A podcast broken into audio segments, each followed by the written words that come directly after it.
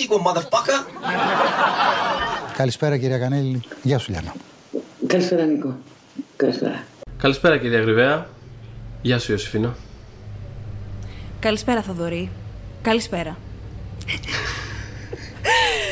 Ε, λοιπόν, το pop για τις δύσκολες ώρες ακούτε. Καλημέρα, καλησπέρα και καλώς ήρθατε σε ένα ακόμη επεισόδιο ε, του pop για τις δύσκολες ώρες.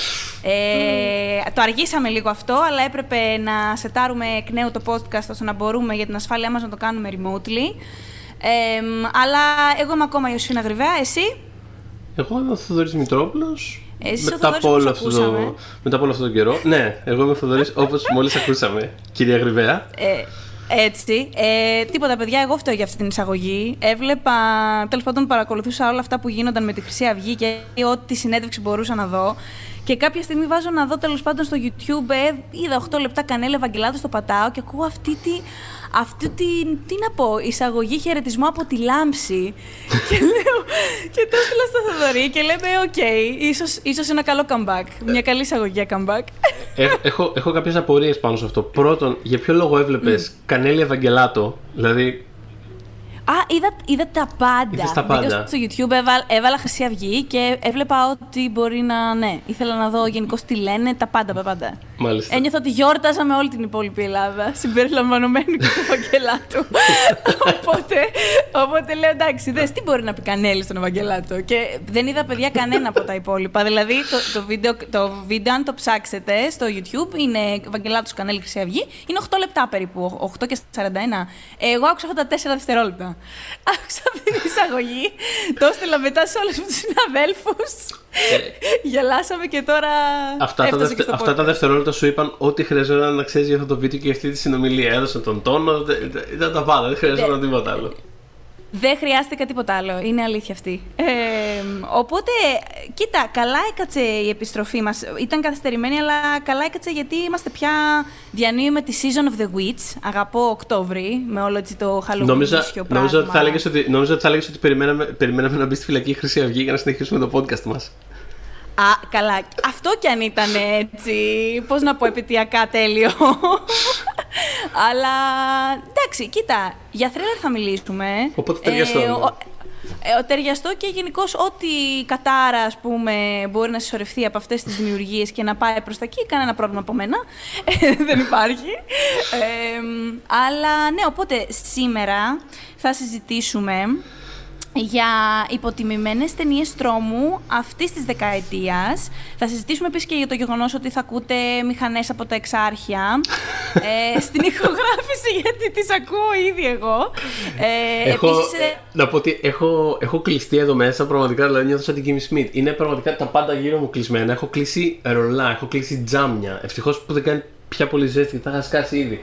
Ε, έχω ανοίξει μια μίζερη λαμπίτσα που έχω εδώ στο χώρο. Δηλαδή τίποτα. Είναι μια, μια κατάσταση Έτσι. πάρα πολύ ταιριαστή με το σκηνικό που θα συζητήσουμε τώρα. Είναι ό,τι πρέπει. Είμαι σε παρόμοια κατάσταση α, προς Μεσογείων μεριά. Απλά δεν μπορώ να εγγυηθώ, επειδή έλεγα στο Θοδωρή πιο πριν ότι η πολυκατοικία μου είναι πραγματικά διαβόητη για την έλλειψη ε, ηχομόνωσης. Οπότε Μμμ. προσπαθούσα να σκεφτώ ε, ποια μεριά του σπιτιού θα ήταν ας πούμε, λιγότερο επίπονη για την ηχογράφηση. Γιατί, ε, ας πούμε, στο σαλόνι που είμαι τώρα, που κατέληξα και εγώ με κλεισμένα ρολά, ανοιχτά φώτα κτλ., έχω τη Μεσογείων. Αν πάω όμως προς τα μέσα, δηλαδή κουζίνα ε, μ, και κρεβατοκάμαρα, είμαι πάρα πολύ κοντά στη γειτόνισσα που κάνει ε, πρόβες. Δεν ξέρω γιατί, δεν νομίζω, ξέρεις τι θα σου πω.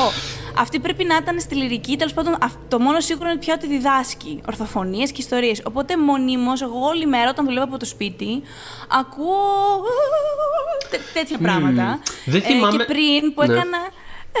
πες, πες, όχι πες. Όχι τίποτα. Δεν θυμάμαι αν την προηγούμενη φορά που είχαμε κάνει ένα αποτυχημένο, για, ένα αποτυχημένο remote ε, πείραμα ε, και το τηλέφωνο που ακουγόσαν το πηγάδι κάπως.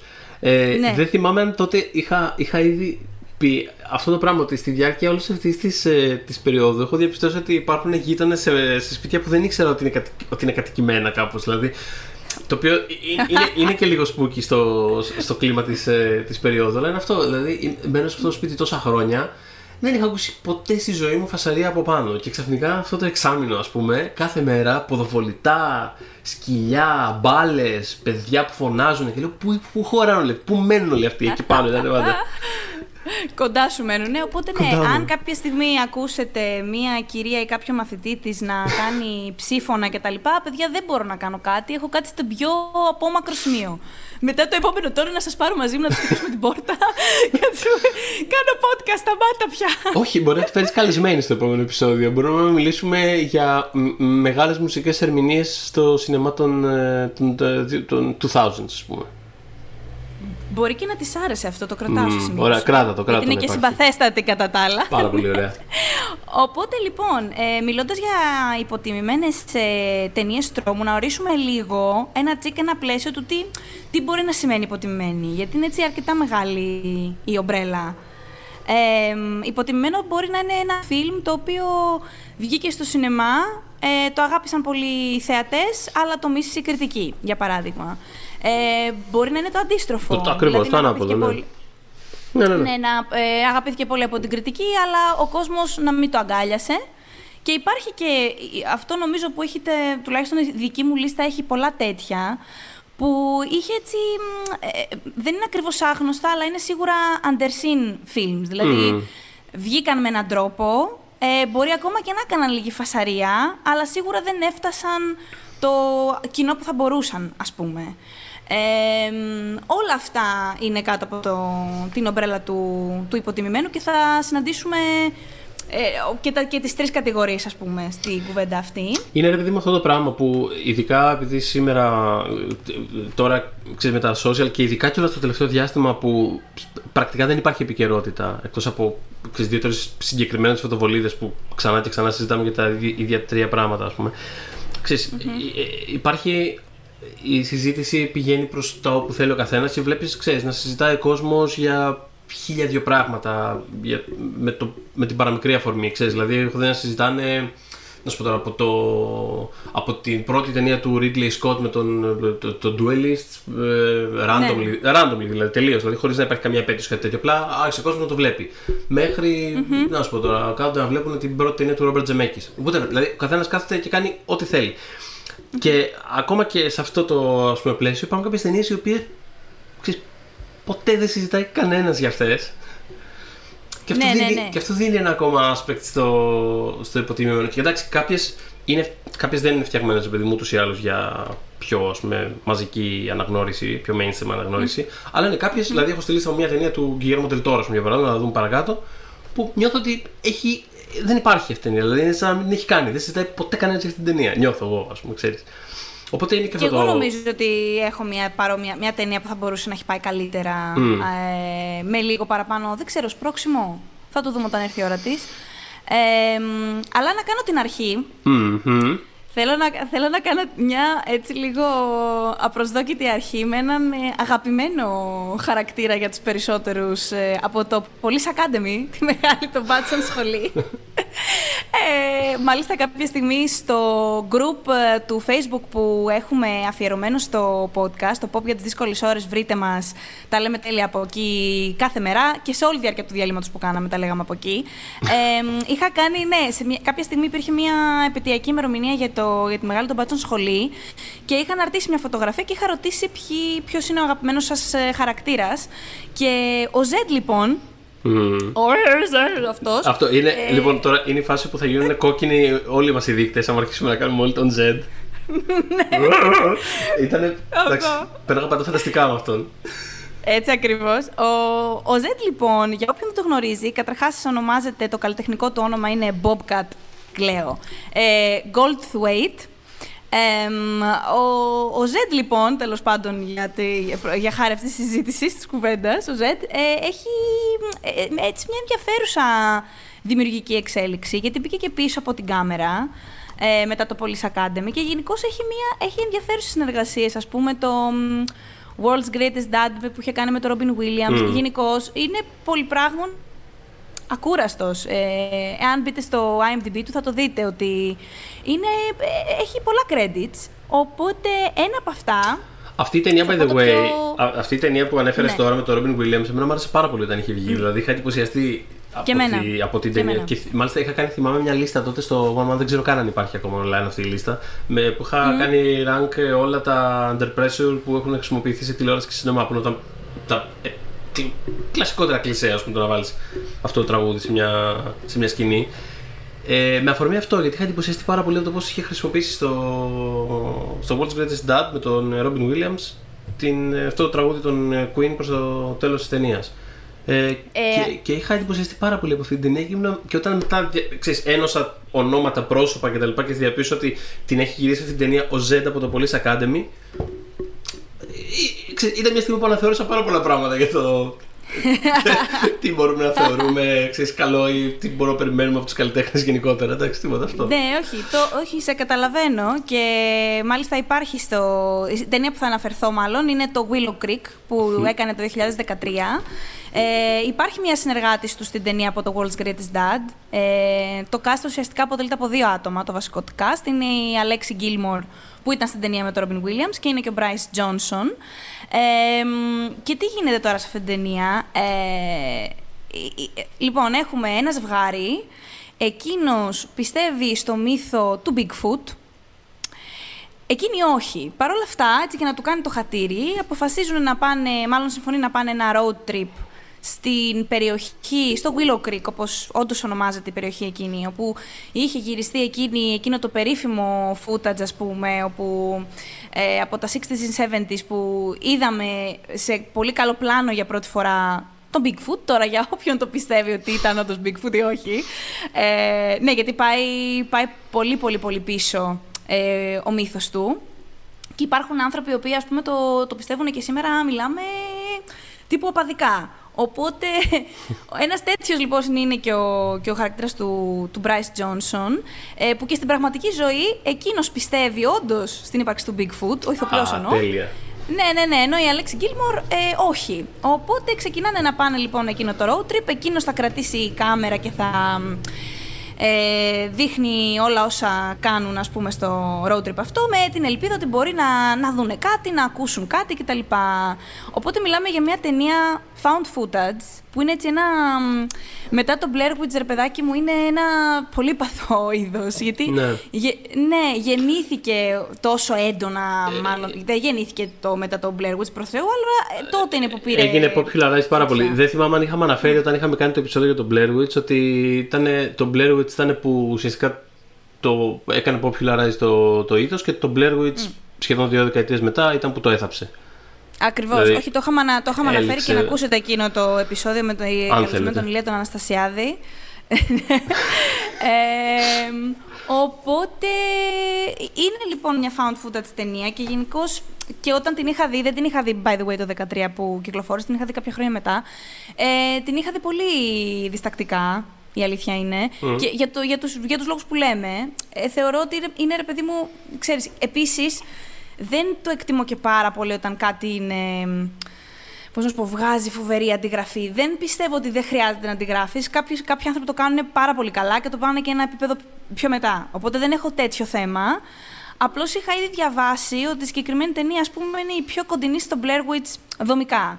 Και θα πω το εξής είναι, είναι όντως η πιο. Δηλαδή, σε ό,τι found footage εγώ έχω δει έκτοτε, είναι αρχιτεκτονικά, ας το πούμε έτσι, είναι ό,τι πιο κοντινό. Και μάλιστα ο, ο Goldwaite, ε, Wait, όταν το, την είχε γυρίσει και είχε κάνει, ας πούμε, ένα commentary γύρω από, το, γύρω από τα γυρίσματα της ταινίας, είχε, το είχε, παρα- όχι παραδεχτεί ακριβώς, είχε πει ναι, έχουμε, έχει πολύ μεγάλη ομοιότητα η, δομικά η ταινία μου, αλλά σκέφτηκα ότι από το να, να ψάχνω τρόπους, να μη φανώ ο ίδιος, και άρα να περιοριστώ σε αυτά που θέλω να κάνω, σκέφτηκα απλά να κάνω την ταινία που θέλω να κάνω και ό,τι ομοιότητες έχει θα τις έχει. Δηλαδή, και νομίζω καλά έκανε.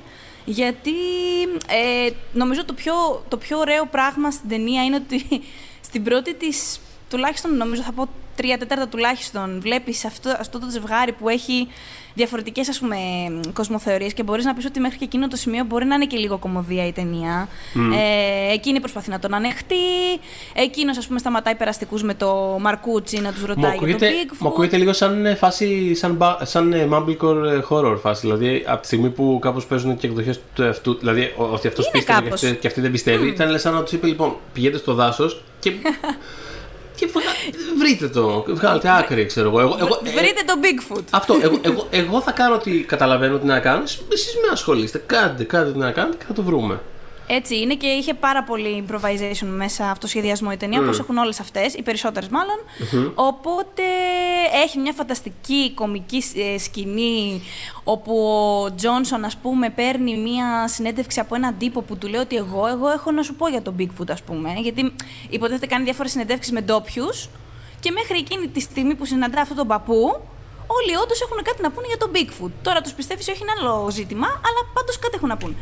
Και ενώ τον έχει πρίξει ότι ναι, έχω, έχω sighting, ας πούμε, να σου πω για τον Bigfoot κτλ., αρχίζει να λέει για τη σκύλα του την αγαπημένη που είχε φύγει στο δάσος και είχε ακούσει ένα θόρυβο. Και τέλος πάντων τη βρήκε κομμένη στα δύο. Και ε, εντάξει, αυτό πρέπει να το δείτε για να το. Δηλαδή, το πώς το έχει σκηνοθετήσει αυτό το πράγμα αυτό. Υπάρχει ένας κενός χρόνος στην ταινία. Όπου προφανώς ο Τζόνσον προσπαθεί να καταλάβει στο διάολο, ας πούμε. τι χρωστάει και μιλάει με αυτόν τον τύπο. Και μετά όμως από τα μισά της ταινίας.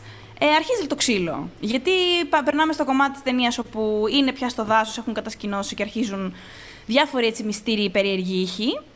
Μέχρι που φτάνουμε και στο τέλος, το οποίο προφανώς δεν θα αποκαλύψω, αλλά είναι πολύ creepy. Δηλαδή δεν περίμενα να με τρομάξει έχοντας δει το Blair Witch Project, αλλά τα κατάφερε. Τώρα η συγκεκριμένη ταινία δεν είχε βγει ποτέ στα σινεμά. Ε, είχε ε, παρουσιαστεί σε κάποια φεστιβάλ, ε, νομίζω αν δεν κάνω λάθος, μόνο στο φεστιβάλ της Βοστόνης σε πρώτη φάση και είχε πάει κατευθείαν σε DVD. Ε, ο- νομίζω γύρω στα 300 300.000 αντίτυπα έχει πουλήσει. Είναι από όλες τις ταινίες που θα αναφέρω, είναι η πιο άγνωστη. Νομίζω δεν, ε, είναι, δεν υπάρχει ανταγωνισμός σε σχέση με τις υπόλοιπες. Οπότε ναι, αν ε, θέλετε, αν έχετε ακόμα λίγη υπομονή για το found footage, και δεν σας πειράζει να σας θυμίσει και κάτι που έχετε ξαναδεί, το Willow Creek είναι, θεωρώ, υποτιμημένο. Για το είδος του και γενικώ για τον δρόμο. Μμ, στον Bigfoot εσύ πιστεύεις; Θα πω όχι, ρε παιδιά. Θα πω όχι, γιατί οι περισσότεροι, να σου πω κάτι, εμένα μου αρέσουν αυτά. Εντάξει, Αλλά- παιδί μου. Εννοώ θέλω να πω. Πού ξέρεις. Δεν ξέρω, θα σου πω γιατί δεν πιστεύω. Θα σου πω γιατί δεν πιστεύω. Ε, έχω επιχειρήματα. Για πες. Επειδή, θα σου πω, επειδή όλα όσα έχουν. τέλος πάντων τα sightings που έχουν, οι φωτογραφίες και τα βίντεο που έχουν βγει, τα περισσότερα ή έχουν, τα έχουν κάνει debunk. Μμ. Γιατί ήταν άλλα ζώα. Δηλαδή, δεν σου Ναι, λένε, ρε ναι, παιδί μου, ναι, ότι αυτό ναι. που βλέπω δεν υπάρχει. Σου λέει ότι αυτό που βλέπω υπάρχει, απλά δεν είναι αυτό που νομίζεις. Απλά είσαι άσχετος. Απλά είσαι άσχετος. Απλά είσαι άσχετος, ναι. Αυτό. Τώρα, Ωραία.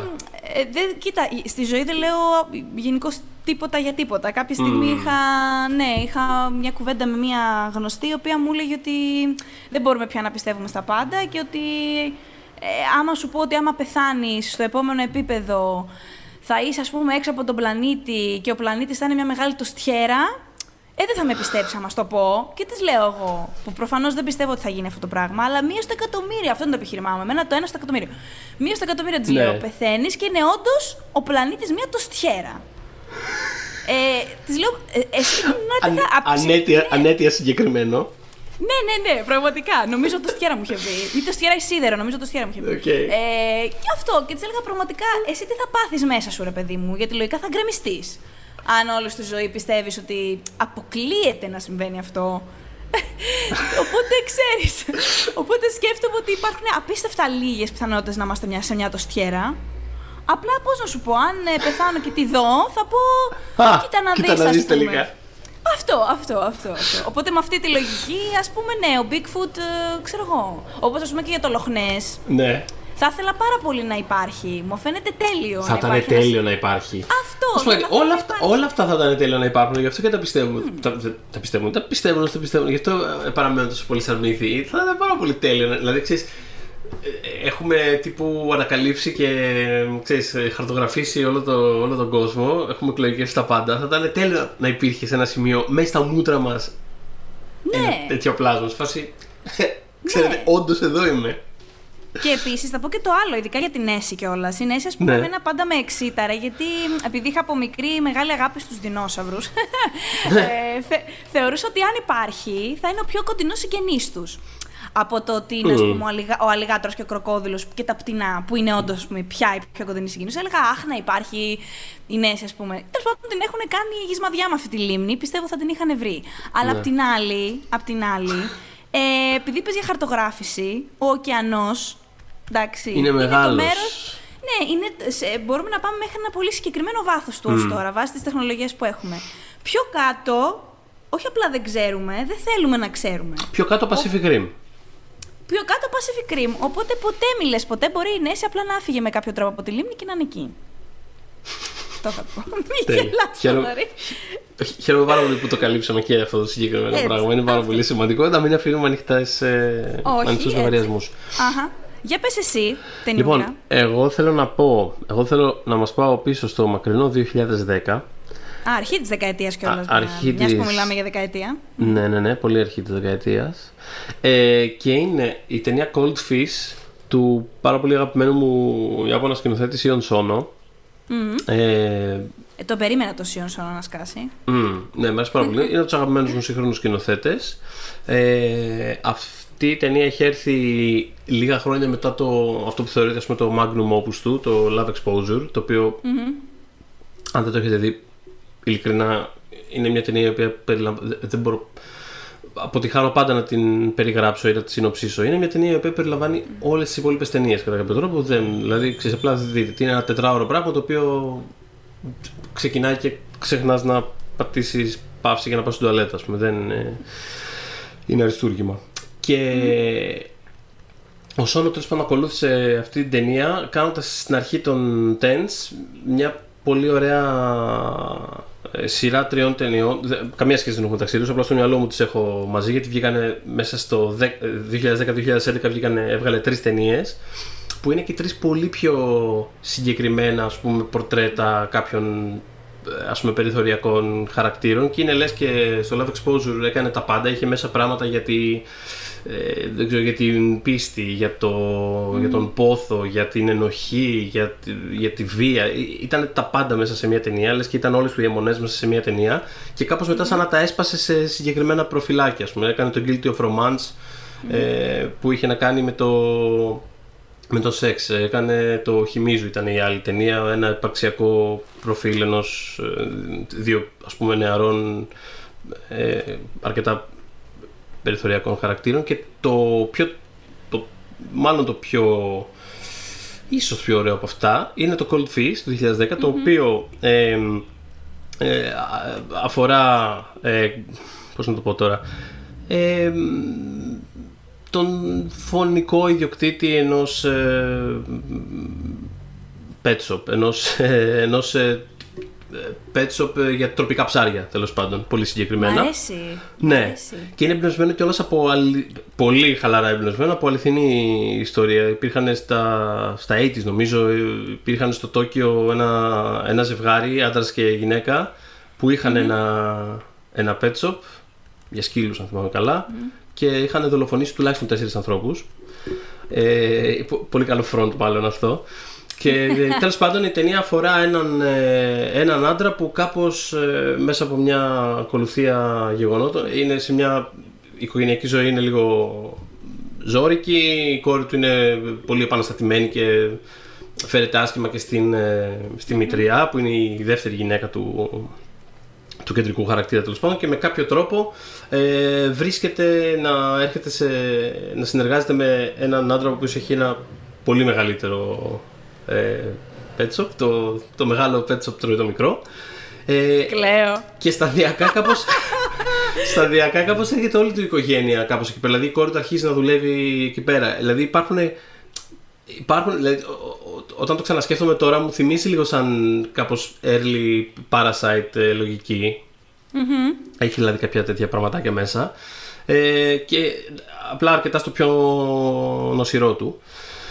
Και ναι, τέλος πάντων, αυτό είναι πολύ. είναι από τις πιο αγαπημένες μου ταινίες του σκηνοθέτη που ούτως ή άλλως τον, ε, τον λατρεύω. Ε, και γενικά ό,τι πετύχετε δικό του πιστεύω αξίζει να του ρίξετε μια, μια ματιά. Το Love Exposure πραγματικά το προτείνω ανεπιφύλακτα αλλά από αυτή τη δεκαετία το Goldfish είναι έτσι μια, από τις μια-δυο πιο δυνατές του ταινίες Το συγκεκριμένο κιόλας, αν δεν κάνω λάθος, είχε παρουσιαστεί στο Fantastic Fest Και το, το αναφέρω γιατί γενικώ έχω και στη δική μου λίστα κάμποσα που, που προήρθαν από εκεί, που κάνανε εκεί τον πρώτο τόρο τους ας πούμε. Βέβαια κάποια μείνανε και εκεί, ε, Ναι. γι' αυτό και τα λέμε υποτιμημένα. Το συγκεκριμένο, το συγκεκριμένο πάντως είχε, το συγκεκριμένο πάντως είχε παιχτεί και στη Βενετία και προσπαθώ να θυμηθώ στην Ελλάδα που το είχα δει. Νομίζω ήταν νύχτες πρεμιέρας, νομίζω ότι ε, ε, επειδή είναι της πρεμιέρας, εντάξει ούτως ή άλλως είχαν πάντα μια καλή σχέση με τον Σιον Σόνο, φέρανε ταινίες του, αλλά μπορεί και να κάνω λάθος, μπορεί και να έχει παιχτεί στο, στο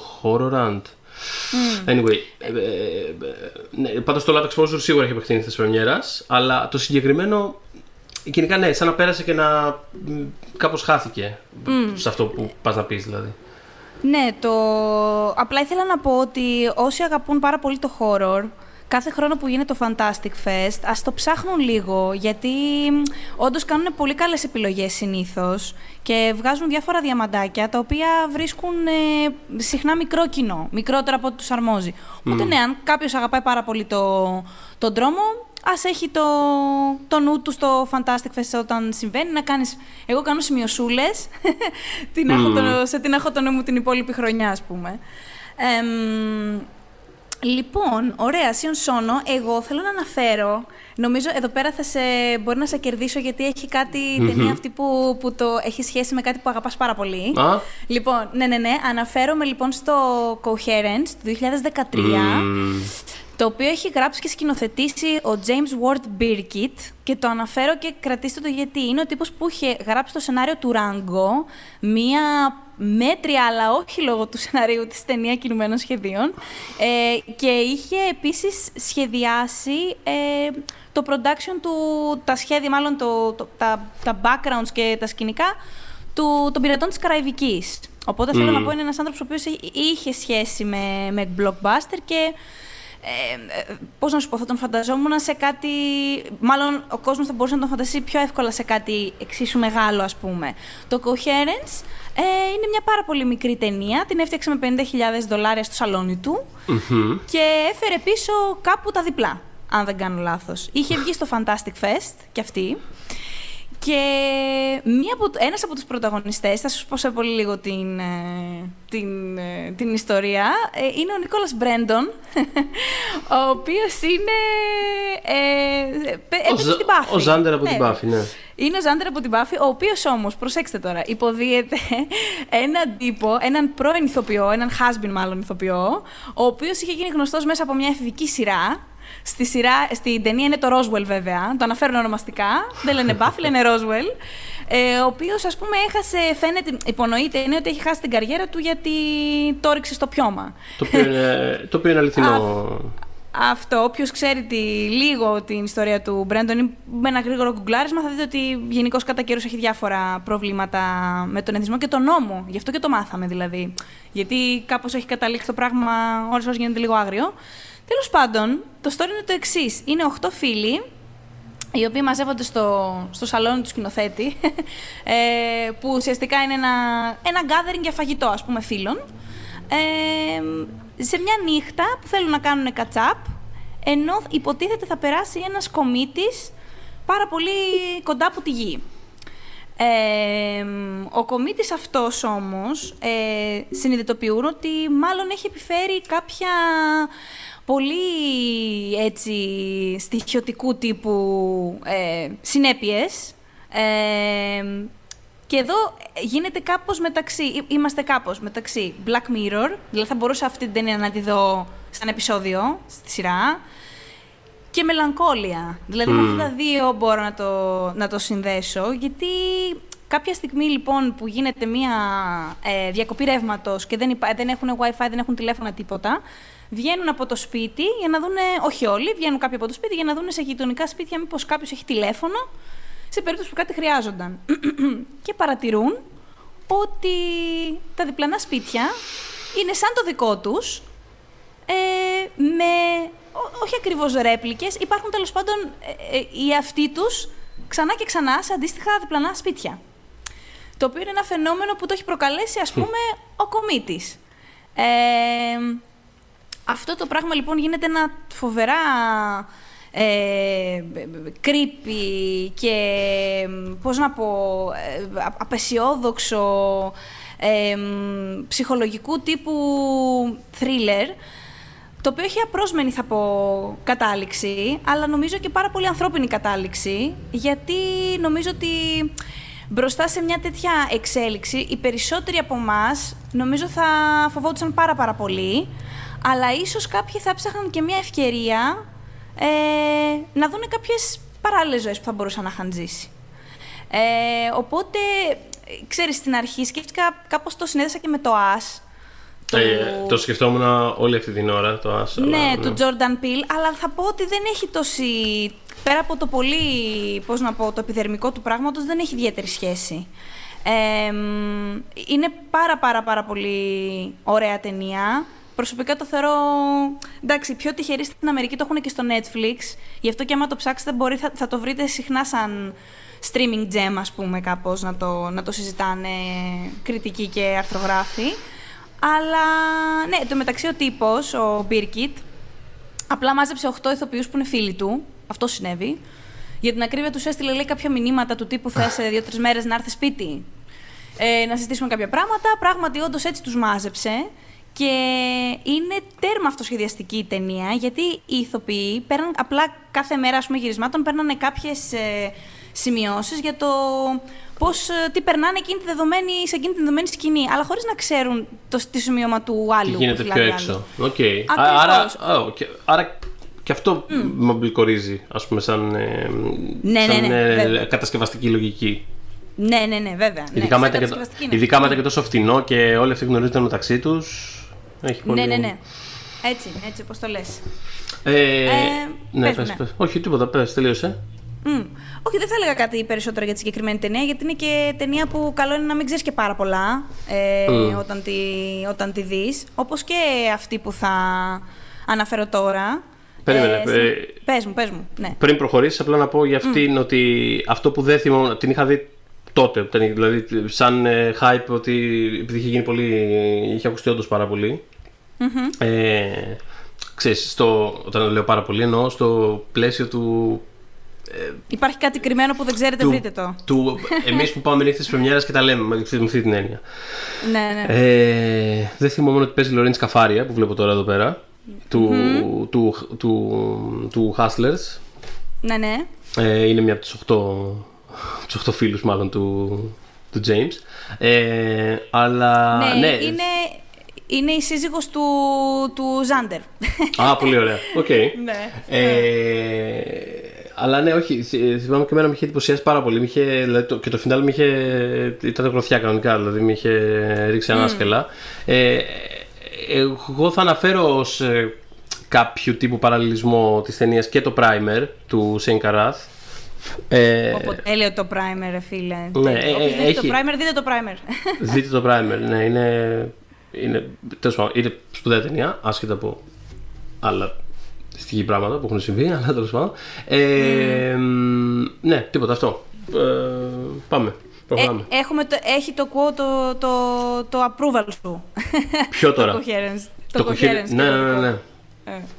Ε, οπότε ναι, όχι, προχωράω στο 2015, το, στο Black Coat's Daughter, που είναι ουσιαστικά είναι το ντεμπούτο, το σκηνοθετικό ντεμπούτο του Oz Perkins, του γιου του Anthony Perkins που έπαιζε στο ψυχο και το αναφέρω έτσι συγκεκριμένα σαν σκηνοθετικό ντεμπούτο γιατί είδαμε πρώτα το I am the pretty thing that lives in the house που είχε κάνει για το Netflix αλλά στην πραγματικότητα είχε γυρίσει πρώτα το Black Coach Daughter. Απλά αυτή η ταινία είχε, ήταν καταραμένη όσον αφορά το release της, πραγματικά. Δηλαδή, ή το είχαν παρουσιάσει στο Τορόντο, ε, θα το, μετά το, το πήρα, ας πούμε, το A24 και το DirecTV Cinema για να το βγάλουν η μένει στο σινεμά, η δε, ε, ξέρεις, on demand, ας πούμε. Ε, Yes. Οπότε το, η DirecTV, ε, το, το A, η A24 μάλλον, το έβγαλε σε πάρα πολύ ε, μικρή κυκλοφορία. Οπότε η ταινία έβγαλε κάπου ε, 20.000 δολάρια, κάτι τέτοιο, 20 μισό κάπως έτσι. Και η DirecTV που ήταν να το κυκλοφορήσει on demand, η, άλλαξε ημερομηνία τρεις φορές το 16, μετά είπε «Α, όχι, θα τη βγάλω το 17». Τέλος πάντων, πραγματικά ανέτειο όλο αυτό. Ε, η συγκεκριμένη ταινία είναι πίσω από το Fantastic Fest, από όπου είχε φύγει με πολύ καλές ε, κριτικές και στο Toronto που είχε, που είχε παρουσιαστεί και γι' αυτό και είχε πολιθεί και σε διάφορες χώρες για DirecTV κτλ. Ε, και τώρα συμβαίνει το, το, το εξής. Ουσιαστικά εσύ βλέπεις δύο διαφορετικά timelines, το οποίο στο, στο δηλώνει εξ αρχής ταινία. Ε, παρακολουθείς τρεις γυναίκες. Παρακολουθείς την Rose, που παίζει η Lucy Boynton και μάλιστα ήταν ε, η πρώτη φορά που την έβλεπα και ήταν πάρα πάρα πολύ καλή, αλλά δεν μου είχε εντυπωθεί Οπότε στο Sing Street που την είδα την επόμενη χρονιά, ε, ε, είπα Χριστέ μου, αυτή η κοπέλα είναι καλά εκτός του πανέμορφη, συγκλονιστική. Ε, είναι και πολύ καλή ηθοποιός. Ε, μετά την Kat που παίζει η Κίρναν Σίπκα. Παιδιά, όποιος έχει απορία για το αν μπορεί να παίζει η Κίρναν Σίπκα, δείτε το Black Coat's Daughter. Α, είναι πάρα πολύ καλή. Μου λες να το δω δηλαδή. Βασικά εγώ δεν έχω απορία αν μπορεί να παίζει Κίρναν Σίπκα. Είναι σαφές ότι δεν μπορεί. Αλλά θα το δω. Mm, θα το δω. Challenge accepted. Okay. Εγώ θεωρώ ότι κλέβει την παράσταση. Από τις τρεις δηλαδή, που η τρίτη είναι. Ε, εμένα μου αρέσει πάρα πολύ. Δεν, απλά δεν μπορώ. Δηλαδή, ξέρεις, δεν είναι απαραίτητο ότι για να κλέβει αυτή την παράσταση. Δεν ξέρω αν βγάζει νόημα αυτό το πράγμα που λέω. Ε, μπορεί να μην είναι ρε παιδί μου ακαδημαϊκά σωστή ηθοποιός, με αυτή την έννοια το λέω. Αλλά έχει κάτι. Ναι, δηλαδή ναι, είναι ναι. φανταστική ω Σαμπρίνα, άσχετα από όλα τα υπόλοιπα. Αλλά ναι, anyway. Ναι, ναι. Ε, ε, προχωράμε. Ναι. Και σατανιασμένη, και σατανιασμένη είναι κάπως. Πολύ ωραία. Ε, καλό casting. Λοιπόν, έτσι. Και η τρίτη λοιπόν είναι η Joan που υποδίεται η Emma Roberts. Ε, οι τρεις, λοιπόν, εσύ παρακολουθείς λοιπόν αυτές τις τρεις γυναίκες. Η Boynton και η Σίπκα έχουν εξεμείνει στο οικοτροφείο για κορίτσια ε, όπου γίνεται ας πούμε εκείνο το κλασικό break που γίνεται με τις γιορτές ε, αλλά οι γονείς τους δεν τις έχουν πάρει, οπότε έχουν εξεμείνει εκεί. Ε, και η, ο ρόλος της ε, Emma Roberts είναι τελείως άσχετος. Τη βλέπουμε να κάνει hitchhike, hitchhiking και να την παίρνει ένα τέλος πάντων ε, παντρεμένο ζευγάρι που έχει χάσει την κόρη του για να την πάει ας πούμε σε επόμενη στάση. Ε, στο οικοτροφείο αυτό είναι κάπως, υπάρχει φήμη, επειδή υπάρχουν και μοναχές μέσα στο, στο οικοτροφείο, ε, ότι οι μοναχές αυτές πιστεύουν στο σατανά. Ότι είναι σατανίστρια στην πραγματικότητα. Ε, και κάπως έτσι παίρνει, ε, ξεκινάει η, η ταινία, που, όπου ας πούμε η μεγαλύτερη σε ηλικία Μπόιντον λέει στη Σίπκα «Χαχα Φρέσμαν, δεν το ξέρεις, ε, εδώ πέρα αυτές είναι σατανίστρες» και τέτοια. Και κάπως τη δουλεύει ας πούμε την πιο μικρή μαθήτρια. Ε, και συμβαίνει το εξής. Ε, είναι τόσο. Η ταινία προφανώς έχει να κάνει με possession. δηλαδη αυτό το, το διαπιστώνεις πολύ σύντομα. Δεν έχει κανένα κλισέ από possession movie. Κανένα, τίποτα. Είναι πάρα πολύ. Έχει φοβερή αυτοκυριαρχία η ταινία. Είναι πάρα πολύ εσωτερική. Και πραγματικά δεν έχει τίποτα από αυτά που έχουμε συνηθίσει να βλέπουμε. Και δεν το λέω καν και κακό αυτά που έχουμε συνηθίσει να βλέπουμε. Αλλά θέλω να πω, δεν έχει Πώς να πω, δεν έχει ρε παιδί μου κάποιον να ουρλιάζει που έχει σατανιστεί και κάποιον να προσπαθεί να του βγάλει το δαίμον από μέσα του και να τραβάνε ο κόσμος στα μαλλιά και να σκάνε παπάδες. Να... Δεν έχει τίποτα τέτοιο απολύτως. Ε, Μιλώντας πριν για μπουνιά στο στομάχι, από όλες τις ταινίες που έχω βάλει εγώ στη λίστα μου, αυτή είχε για μένα το πιο επιδραστικό τέλος. Δηλαδή, με έπιασε κατάθλιψη ε, μετά την τελευταία σκηνή. Και μάλιστα θυμάμαι ότι τότε είχαν. Ε, Υπήρχαν διάφορα άρθρα που κυκλοφορούσαν για το πώς να εξηγήσεις το τέλος, ας πούμε. Blackwood's Daughter Ending Explained. Και θυμάμαι χαρακτηριστικά. Γιατί μου έχει μείνει, Γιατί ε, το Vulture είχε κάνει ένα άρθρο εξήγησης που ήταν λάθος εξήγηση. Συγχαρητήρια. Ε, ναι, ναι, ναι, ήταν λάθος. Ναι, δεν θα είναι και δύσκολο. Δεν το παίζω έξυπνη στο Vulture. Απλά δεν το κατάλαβα. δεν πειράζει, συμβαίνει. Ε, ναι, αυτό που ήθελα λοιπόν να πω για αυτή την ταινία ε, ναι. ήταν ένα πολύ εντυπωσιακό ντεμπούτο για τον ε, Πέρκινς, ο οποίος Πέρκινς είχε ξεκινήσει σαν ηθοποιός. Όπως ο μπαμπάς του δηλαδή σε πρώτη φάση. Και είχε παίξει και σε. έπαιζε πικρούς ρόλους σε κάτι Legally Blonde, Not Another Teen Movie. Είχε περάσει από το Alias, ξέρω εγώ. Τώρα είμαι περίεργος να δω τη φάτσα του. Συνέχισε να μιλάς. Απλά θέλω να του Θέλω να του να δω τη φάτσα του. Γιατί... Ε, ήταν και στο Star Trek νομίζω είχε κάνει ένα πέρασμα και στο Secretary έχει ένα πολύ μικρό ρόλο. Εντάξει, έχει μια φάτσα. Ενώ είναι ένας... Έχει μια φάτσα, ναι. Μα έπαιζε πολύ Α, τον βλέπω στο Star Trek. Ναι, ναι, ναι. ναι. Mm. Είναι μια φάτσα. Τη, βλέπω βέβαια την. Ε, Την ομοιότητα με τον μπαμπά. Ναι, έχει, έχει κάτι. Έχει, κάτι. Έχει βέβαια. Έχει, κάτι, ψυχό. Έχει κάτι, ψυχό. ναι, ναι, ναι. ναι. Okay. Ε, είχε παίξει και, μιας που είπα και για ψυχό, είχε παίξει το ψυχό το 2, τέλος πάντων. Ε, Τι ο έπαιζε οποίος στο, κάποια στι- τι έπαιζε στο ψυχό 2. Δεν δεν ξέρω, ξέρουμε. γιατί δεν το ψυχό το 2. Δεν Ούτε, έχω εγώ, ιδέα. ούτε εγώ το έχω δει. Και μπορεί να είναι. ίσως θα ήταν καλή ιδέα για. Να το δούμε, ε. Θα ήθελα. Ε, Είναι δύο-τρεις σειρές ταινιών που δεν έχω δει τίποτα πέρα από την πρώτη και νιώθω ότι κρύβουν πολλά παλαβά. Δεν ξέρω, Εντάξει, θα τώρα ήθελα το, να το, το, δω. Psycho, το Psycho το 2 νομίζω ότι είχε μια άνιση μάχη. Δηλαδή. Ναι. Ε, Εντάξει, οκ. Ε, μ, ο Πέρκινς λοιπόν κάποια στιγμή πέρασε πίσω από την κάμερα. Η- Το πρώτο του σενάριο ήταν το συγκεκριμένο για το οποίο μιλάμε. Αλλά είχε πάρα πολύ μεγάλο πρόβλημα να βρει χρηματοδότηση γιατί το 12 όπου ολοκλήρωσε, οπότε ολοκλήρωσε το σενάριο και το είχε αναφέρει και ο ίδιος, ε, δεν ήταν το horror στη σημερινή του κατάσταση. Και θα μου πεις, δεν είναι και τόσο παλιά. Κι όμως, από το 15 και μετά που συνέβη το It Follows και άρχισε ο κόσμος να μιλάει για το, ας πούμε, elevated horror κτλ. Τότε άρχισε κάθε στούντιο να, να αποκτά όχι μία και δύο και τρεις ε, επιτυχημένες horror ταινίες. Εκεί στην αρχή των tens ήταν κάπως χλιαρά τα πράγματα. Οπότε έδινε το σενάριο του σε στούντιο, πολλά στούντιο και του λέγανε είναι πάρα πολύ καλό, αλλά δεν υπάρχει περίπτωση να κάνει κάτι. Και ο μόνος τρόπος που το κατάφερε ήταν όταν ε, μπήκε η Emma Roberts και η Shipka στο cast. Που άρχισαν κάποια στούντιο να λένε Α, το ακούω, ξέρω εγώ, οκ. Ε, αλλά ναι, δείτε το, γιατί είναι μία. και μόνο δηλαδή με τον τρόπο που, που ε, διαχειρίζεται το κομμάτι του, του δαιμονισμού και πώς το χρησιμοποιεί, είναι, θα πω, μοναδική στο είδος της. Στο Μμμ. αμερικανικό σινεμά τουλάχιστον. Ε, εμένα μου άρεσε η φετινή του ταινία, περσινή, φετινή, whatever. Φετινή το Gretel and Hansel. Το Gretel and Hansel που το είδαμε στις αίθουσες για λίγο. Δεν, δεν, Ναι. νο- Νιώθω και αυτό δεν πολύ συζητήθηκε κάπως. Δεν, θυ- δηλαδή, δεν κάπως, συζητήθηκε και κάπως νομίζω πέρασε άδικα. και έφυγε. Άδικα, είναι πολύ ωραίο. Δηλαδή, μ' άρεσε, δηλαδή είναι τις ταινίες που θυμάμαι φετινές. Δηλαδή, μπήκαμε πολύ χαμηλές προσδοκίες. Σε φάση ότι δεν με νοιάζει τι μας λες, τα έχουμε πει 100.000 φορές. Παίζει η Σοφία Λίλης του, του It. Ε, και δεν ξέρω, δηλαδή κάπως το, το, το προσεγγίζει, δεν ξέρω, μα, μ' αρέσει το πόσο ε, φολκλωρικά, τέλος πάντων, κάπως σαν να είναι κάτι αρχαίγωνο ο, ο, ο τρόμος της συγκεκριμένης ιστορίας το, το, το απεικονίζει και όσο κιόλας δεν, ε, δεν ασχολείται με πλοκή και τέτοια πράγματα καθόλου αλλά είναι όλο πάνω της, είναι η κάμερα πάνω της ενώ ξέρεις, μοιάζει αυτό το δάσος να πηγαίνει για πάντα και αυτή απλά να βυθίζεται σε ένα τρόμο χωρίς να τα χάνει τελείως. Δεν ξέρω, έχει μια πολύ ενδιαφέρουσα ισορροπία. Ήταν ωραία ταινία και Μ' άρεσε ψήνομαι και εμένα να αυτή η δω ταινία το- και όταν. Το Black Coach.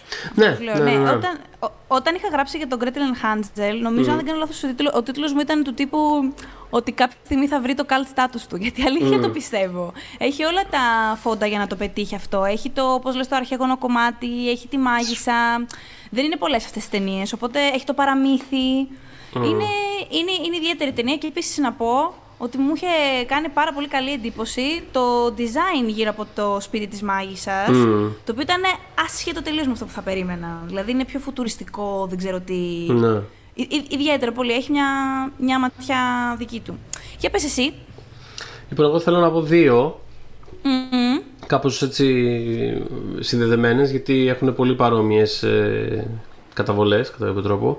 Ε, Το ένα είναι του 2012 το Berberian Sound Studio του Peter Strickland ε, το οποίο το είχα δει αν θυμάμαι καλά Θεσσαλονίκη, στο Φεστιβάλ Θεσσαλονίκης. Ε, παρουσία της ε, Τόνια Σωτηροπούλου η οποία είχε ένα ρόλο στην ταινία. Ήταν τότε εκείνο το διάστημα που ξέρεις Τόνια Σωτηροπούλου θα, θα γίνει κάτι ας πούμε. Ήταν εκείνη η Ναι, φάση. ναι, ναι.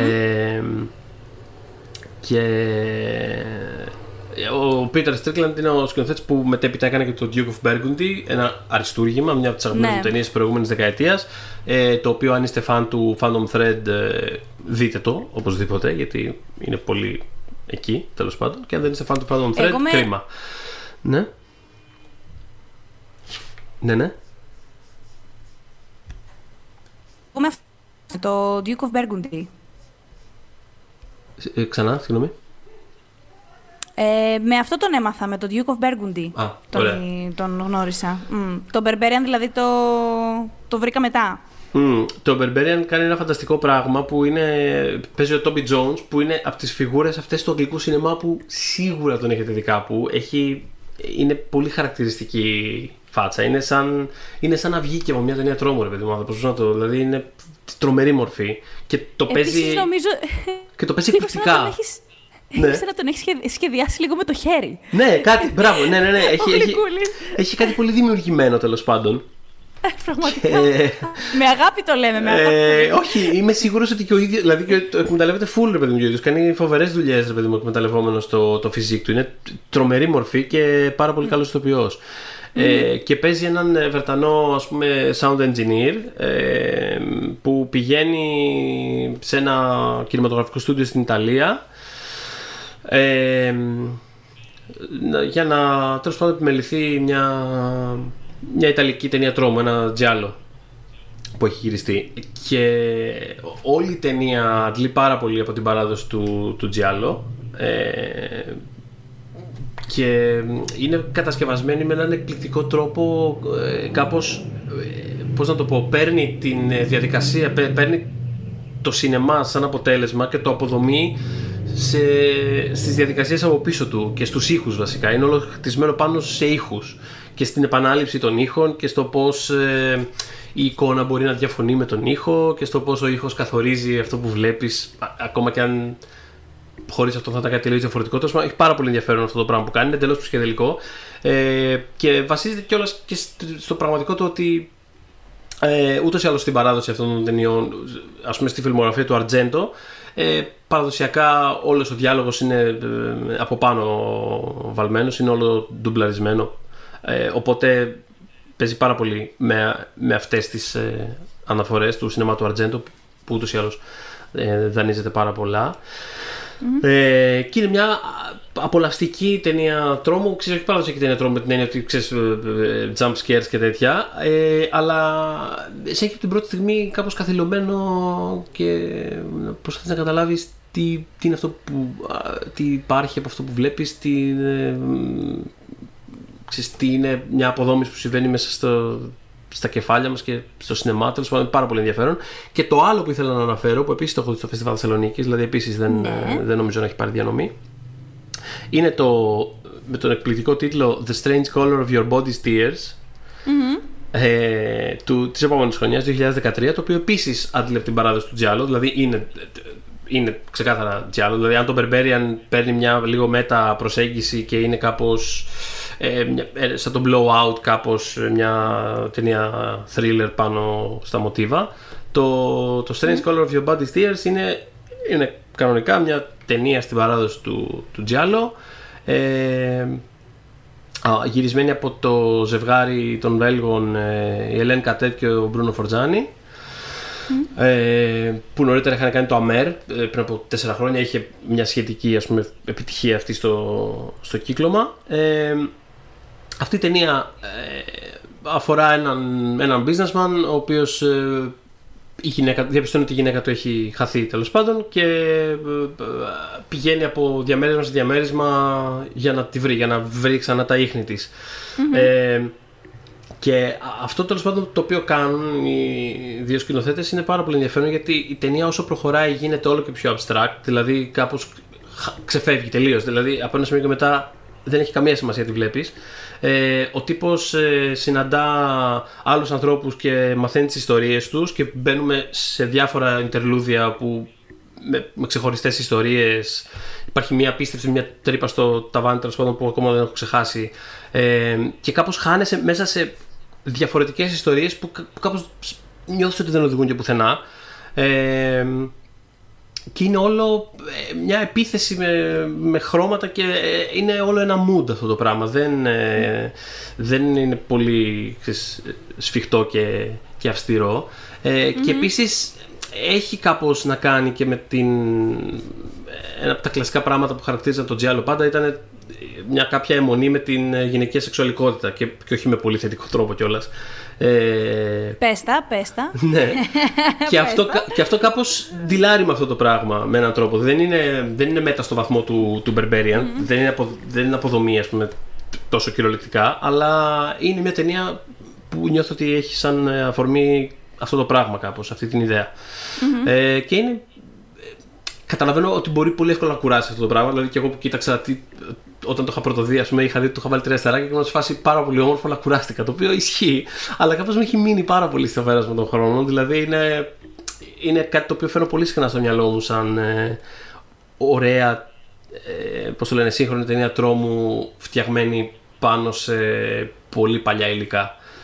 Ε, αυτό και έχει φανταστικό τίτλο. The Strange Color of Your Body's Tears. Δηλαδή, τι να συζητάμε τώρα. Ε, πραγματικά ο τίτλος είναι τύπου το 80% λόγος για να το δω. είναι, είναι, είναι. Όχι, αξίζει, αξίζει. Είναι πολύ όμορφη. Πολύ όμορφη ταινία τρόμου. Οπότε ναι, είναι αυτό το διδυμάκι, δηλαδή εκεί 2012-2013, δύο ταινίες που προσέγγισαν το, την, την Giallo παράδοση με κάπως διαφορετικό τρόπο και, mm. και τις δύο τις αγαπώ πολύ. Ε, επειδή ανέφερες για... Ανέφ, αναφέρθηκε σε, στη σεξουαλικότητα των γυναικών που δεν έχει πολύ... Ναι, ε, ο, για τον Αρτζέντ Κάπως ε, φτάνουμε οργανικά στην επόμενη δική μου επιλογή που δεν έχει καμία σχέση με Αρτζέντο απολύτως. Okay. Απλά επειδή είναι. Ναι, απλά επειδή είναι western. Ναι, okay, απλά ναι. επειδή είναι. Είναι, επειδή είναι western mm. ε, και επειδή με το συγκεκριμένο. Ε, εδώ κολλάει ότι με το συγκεκριμένο είδος εγώ παραδοσιακά έχω δει, τέλος mm, πάντων, mm, ε, ειδικά τα παλιότερα, γιατί ε, δεν είναι ότι πιο ευγενικό, ευγενικά σε, απέναντι στις γυναίκες. Όλου βασικά, όχι μόνο στο πώς αναπτύσσουν τους χαρακτήρες. Αυτό πες πάει στο διάλογο. Κανείς δεν είναι. Κανένα είδος δεν είναι. Αλλά ρε παιδί μου, τα western, ας πούμε, βρίσκουμε εδώ το πόδι μας, παρακεί το κεφάλι μας. Δηλαδή είναι λίγο δύσκολα τα πράγματα. Εντάξει, όχι, ε... ισχύει μόνο. Εντάξει, αντιλούσαν ούτως ή άλλως πάντα. Ούτως ή άλλως τα τα western κάπως νιώθω ότι ήταν πιο κοντά σε κάτι πιο ομό στην, ε, στην, στη γέννηση του, του σύγχρονου πολιτισμού κατά κάποιο τρόπο Βέβαια, αυτές ναι. οι αφηγήσεις οπότε πάντα σίγουρα είχαν κάτι πάρα πολύ πιο ομό αντίστοιχα και στο, ήταν πάντα πολύ πιο, πολύ πιο φιδωλά, πολύ πιο... Δεν θα κάτσουμε τώρα να το αναλύσουμε το θέμα. Η φάση είναι αυτή. Η φάση είναι μπαμ μπαμ, κρανίο, έδαφος και Πάμε, ναι. Την ναι, αμοιβή ναι. μου και πάμε, ναι. Όπω το λες είναι. Ε, στον Bone, στο Bone Tomahawk αναφέρομαι, mm. 2015. Το οποίο είχα, το είχα πει πάρα πολύ όταν το είχα δει. Γιατί δεν περίμενα. Γενικά, horror βλέπουμε πολύ πολύ σπάνια. Όχι ότι δεν έχουμε ξαναδεί. Δηλαδή, θα προτείνω full το Ravenous, ας πούμε, πάρα πολύ mm. ταινία. Το Vampires του... Ε, αχ, μου, πες Halloween. Του Κάρπεντερ. Α, έχεις το καλό. Του Κάρπεντερ. Πολύ περίεργη ε, ταινία αυτή, ναι. Πολύ περίεργη ταινία, πράγματι. Ε, έχουμε... Το, το Ravenous νομίζω το είχα βάλει και σε μια λίστα που είχα κάνει με τις υποτιμημένες ταινίες του των 90s. Νομίζω το έβαλα τελικά. Δεν θυμάμαι αν επιβίωσε τη, τη διαλογή. Νομίζω το είχα βάλει όμως. Είναι μια λίστα που υπάρχει και. Τόσο θα τη λινκάρουμε κάπου, αν δεν την έχετε δει. Είναι κάπως companion ε... piece σε αυτό που κάνουμε τώρα. Ε, ναι. Είχαμε επίση και το Near Dark της Bigelow mm. που είναι νεο-western και τρόμος κτλ. Αλλά mm. γενικά mm. δεν είναι κάτι το οποίο το βλέπουμε συχνά και έχει πλάκα γιατί έχει πλάκα. Γιατί νομίζω το, όλη αυτή η άγρια δύση και τα λοιπά προσφέρεται πάρα πολύ ε, για τρόμο.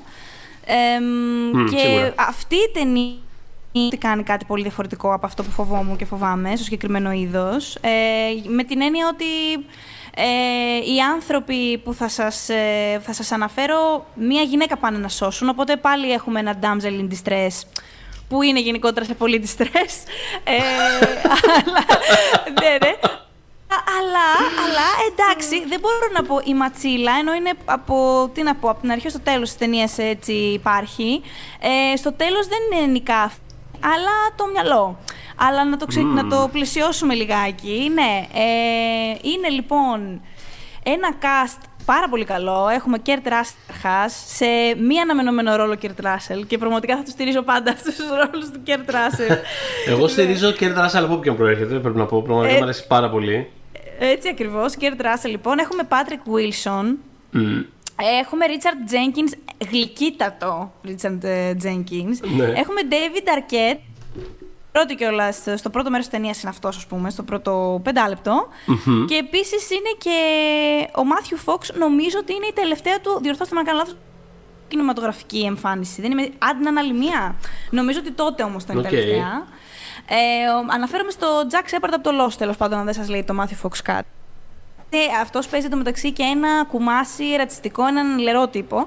Τέλος πάντων, ε, μ, αυτοί λοιπόν οι άνθρωποι μαζεύονται για να σώσουν τη γυναίκα του Πάτρικ Βίλσον ε, που την έχουν απαγάγει οι λεγόμενοι τρογλωδίτες Τρογλωδίτες, ναι. Ε, οι οποίοι τώρα δεν είναι ηθαγενείς, σου λέει η ταινία, γιατί έχουμε και τον Ζαν ε, Μακλάρνον, έναν από τους πιο, ας πούμε, ε, γνωστούς αυτή τη στιγμή ηθαγενείς ηθοποιούς που δουλεύουν στο Hollywood και μίλησα πρόσφατα μαζί του να...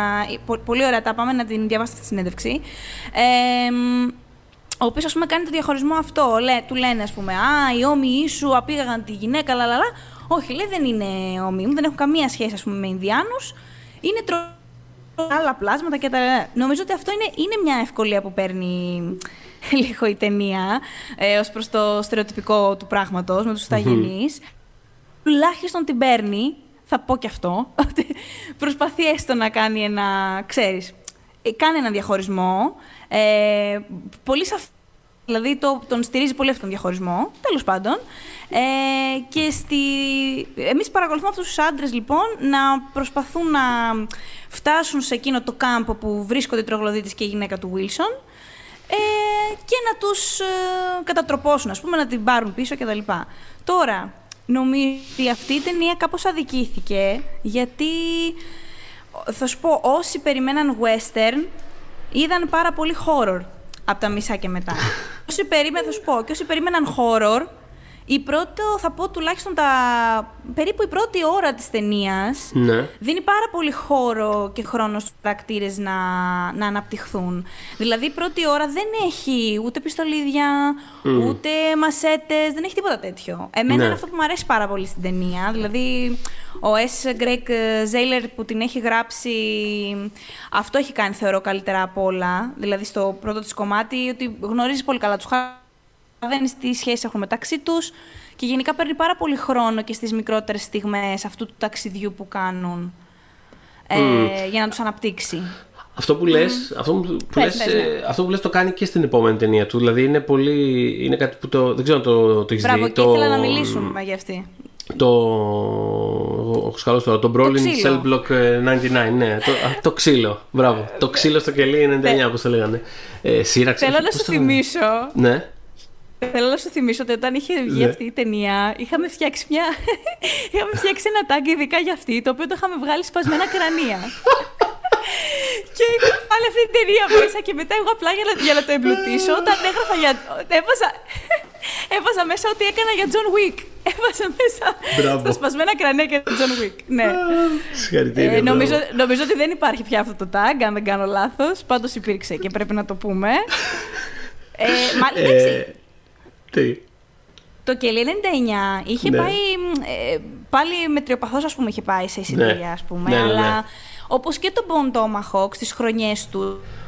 Σε πολλές λίστες, ε, ξέρεις, ε, end of the year list. Εγώ το, of- είχα βάλει, of- εγώ, εγώ το είχα βάλει στη δική Ναι. μου. Το, το, το, το Κελί 99, δηλαδή το είχα βάλει στη δική μου, νομίζω στο έθνος τότε, στην εφημερίδα. Ναι. Το είχα βάλει στη δεκάδα. Είμαι σίγουρος ότι οι αναγνώσεις του έθνους ενθουσιάστηκαν με αυτή τη, την προσθήκη στη δεκάδα τους. Ε, πώς το λένε. Ε, ναι, όχι, μ' άρεσε πάρα πολύ και ισχύει, είναι πολύ παρόμοιο δομικά, παρότι άλλο το σκηνικό τελείως. Αλλά μ' αρέσει ρε παιδί μου ο τρόπος που ε, κάπως ε, αφήνει τη βία να ξεσπάσει όταν έχουν φτάσει κάπως τόσο βαθιά μέσα σε, σε αυτό το πώς να το πω, στο, στο κοινωνικό κάθε φορά στείνει ένα σύστημα τέλος πάντων κάπως κοινωνικό, δηλαδή στο Κελία 99 είναι ακόμα και φυλακές ξέρω εγώ στην αρχή είναι οι πιο καθαρές, πιο όλοι ευγενικοί, πιο αυτό κτλ και όσο, και όσο χάνεται κάπως στα έγκατα αυτού του του συστήματος, ας πούμε, τώρα δεν μου έρχεται η λέξη. Ε, Όχι, σωστά, και εγώ έτσι θα το λέω. Κάπως, κάπως σαν να, ξέρεις, σαν να μένει όλο, ο- τα πάντα να είναι όλο και πιο βρώμικα, όλο και πιο, ξέρεις, ε, ζωώδη, ας πούμε, κάπως. Και, και όντως, θυμάμαι να βλέπω την ταινία στη, στη Βενετία το Κελέ 99 που ήταν ε, στα Midnight και κάπως είχε αυτή τη φήμη του, του Bon Tomahawk. Οπότε το ακολουθουσε το, το hype του ότι ε, λοιπόν αυτό θα είναι ταινία για πολύ σκληρά πώς, πώς, το- Έτσι. για στο μάχη ας πούμε. Δηλαδή δείτε το με δική σας ευθύνη, δηλαδή τέτοιο τύπου. Τε- Τι θα σας κάνει τώρα ο τύπος, τέτοια ήταν η φάση. Και έχω πάει, θυμάμαι να δω την ταινία με, με έναν τέλος πάντων συνάδελφο, ο, ο ανυπόμονος ξέρω εγώ, αυτός πολύ, ο οποίος κάποια στιγμή κάπου μετά τη, μετά τη μια ώρα, γιατί είναι μεγάλες αυτές τις ταινίες, κάπου μετά τη μια ώρα, μια ώρα και ένα τέταρτο, κάτι τέτοιο, ε, τ- τον βλέπω και γυρνάει στη θέση του, στρίβει, κάνει δείχνει κτλ. Και, και μου κάνει Πού είναι η βία, πού είναι, εμέ, ποια, πού είναι τα κρανία, πού είναι τα κρανία. Εμένα μου είπατε τα κρανία, πού είναι τα κρανία; Και λέω κάτσε βρε παιδί μου, θα έρθουν και τα κρανία. Και κυριολεκτικά 15 δευτερόλεπτα μετά γυρνάει ο Vince Vaughn και κοπανάει έναν τύπο στο, στο, στον τοίχο, δεν αφήνει τίποτα ρε παιδί μου.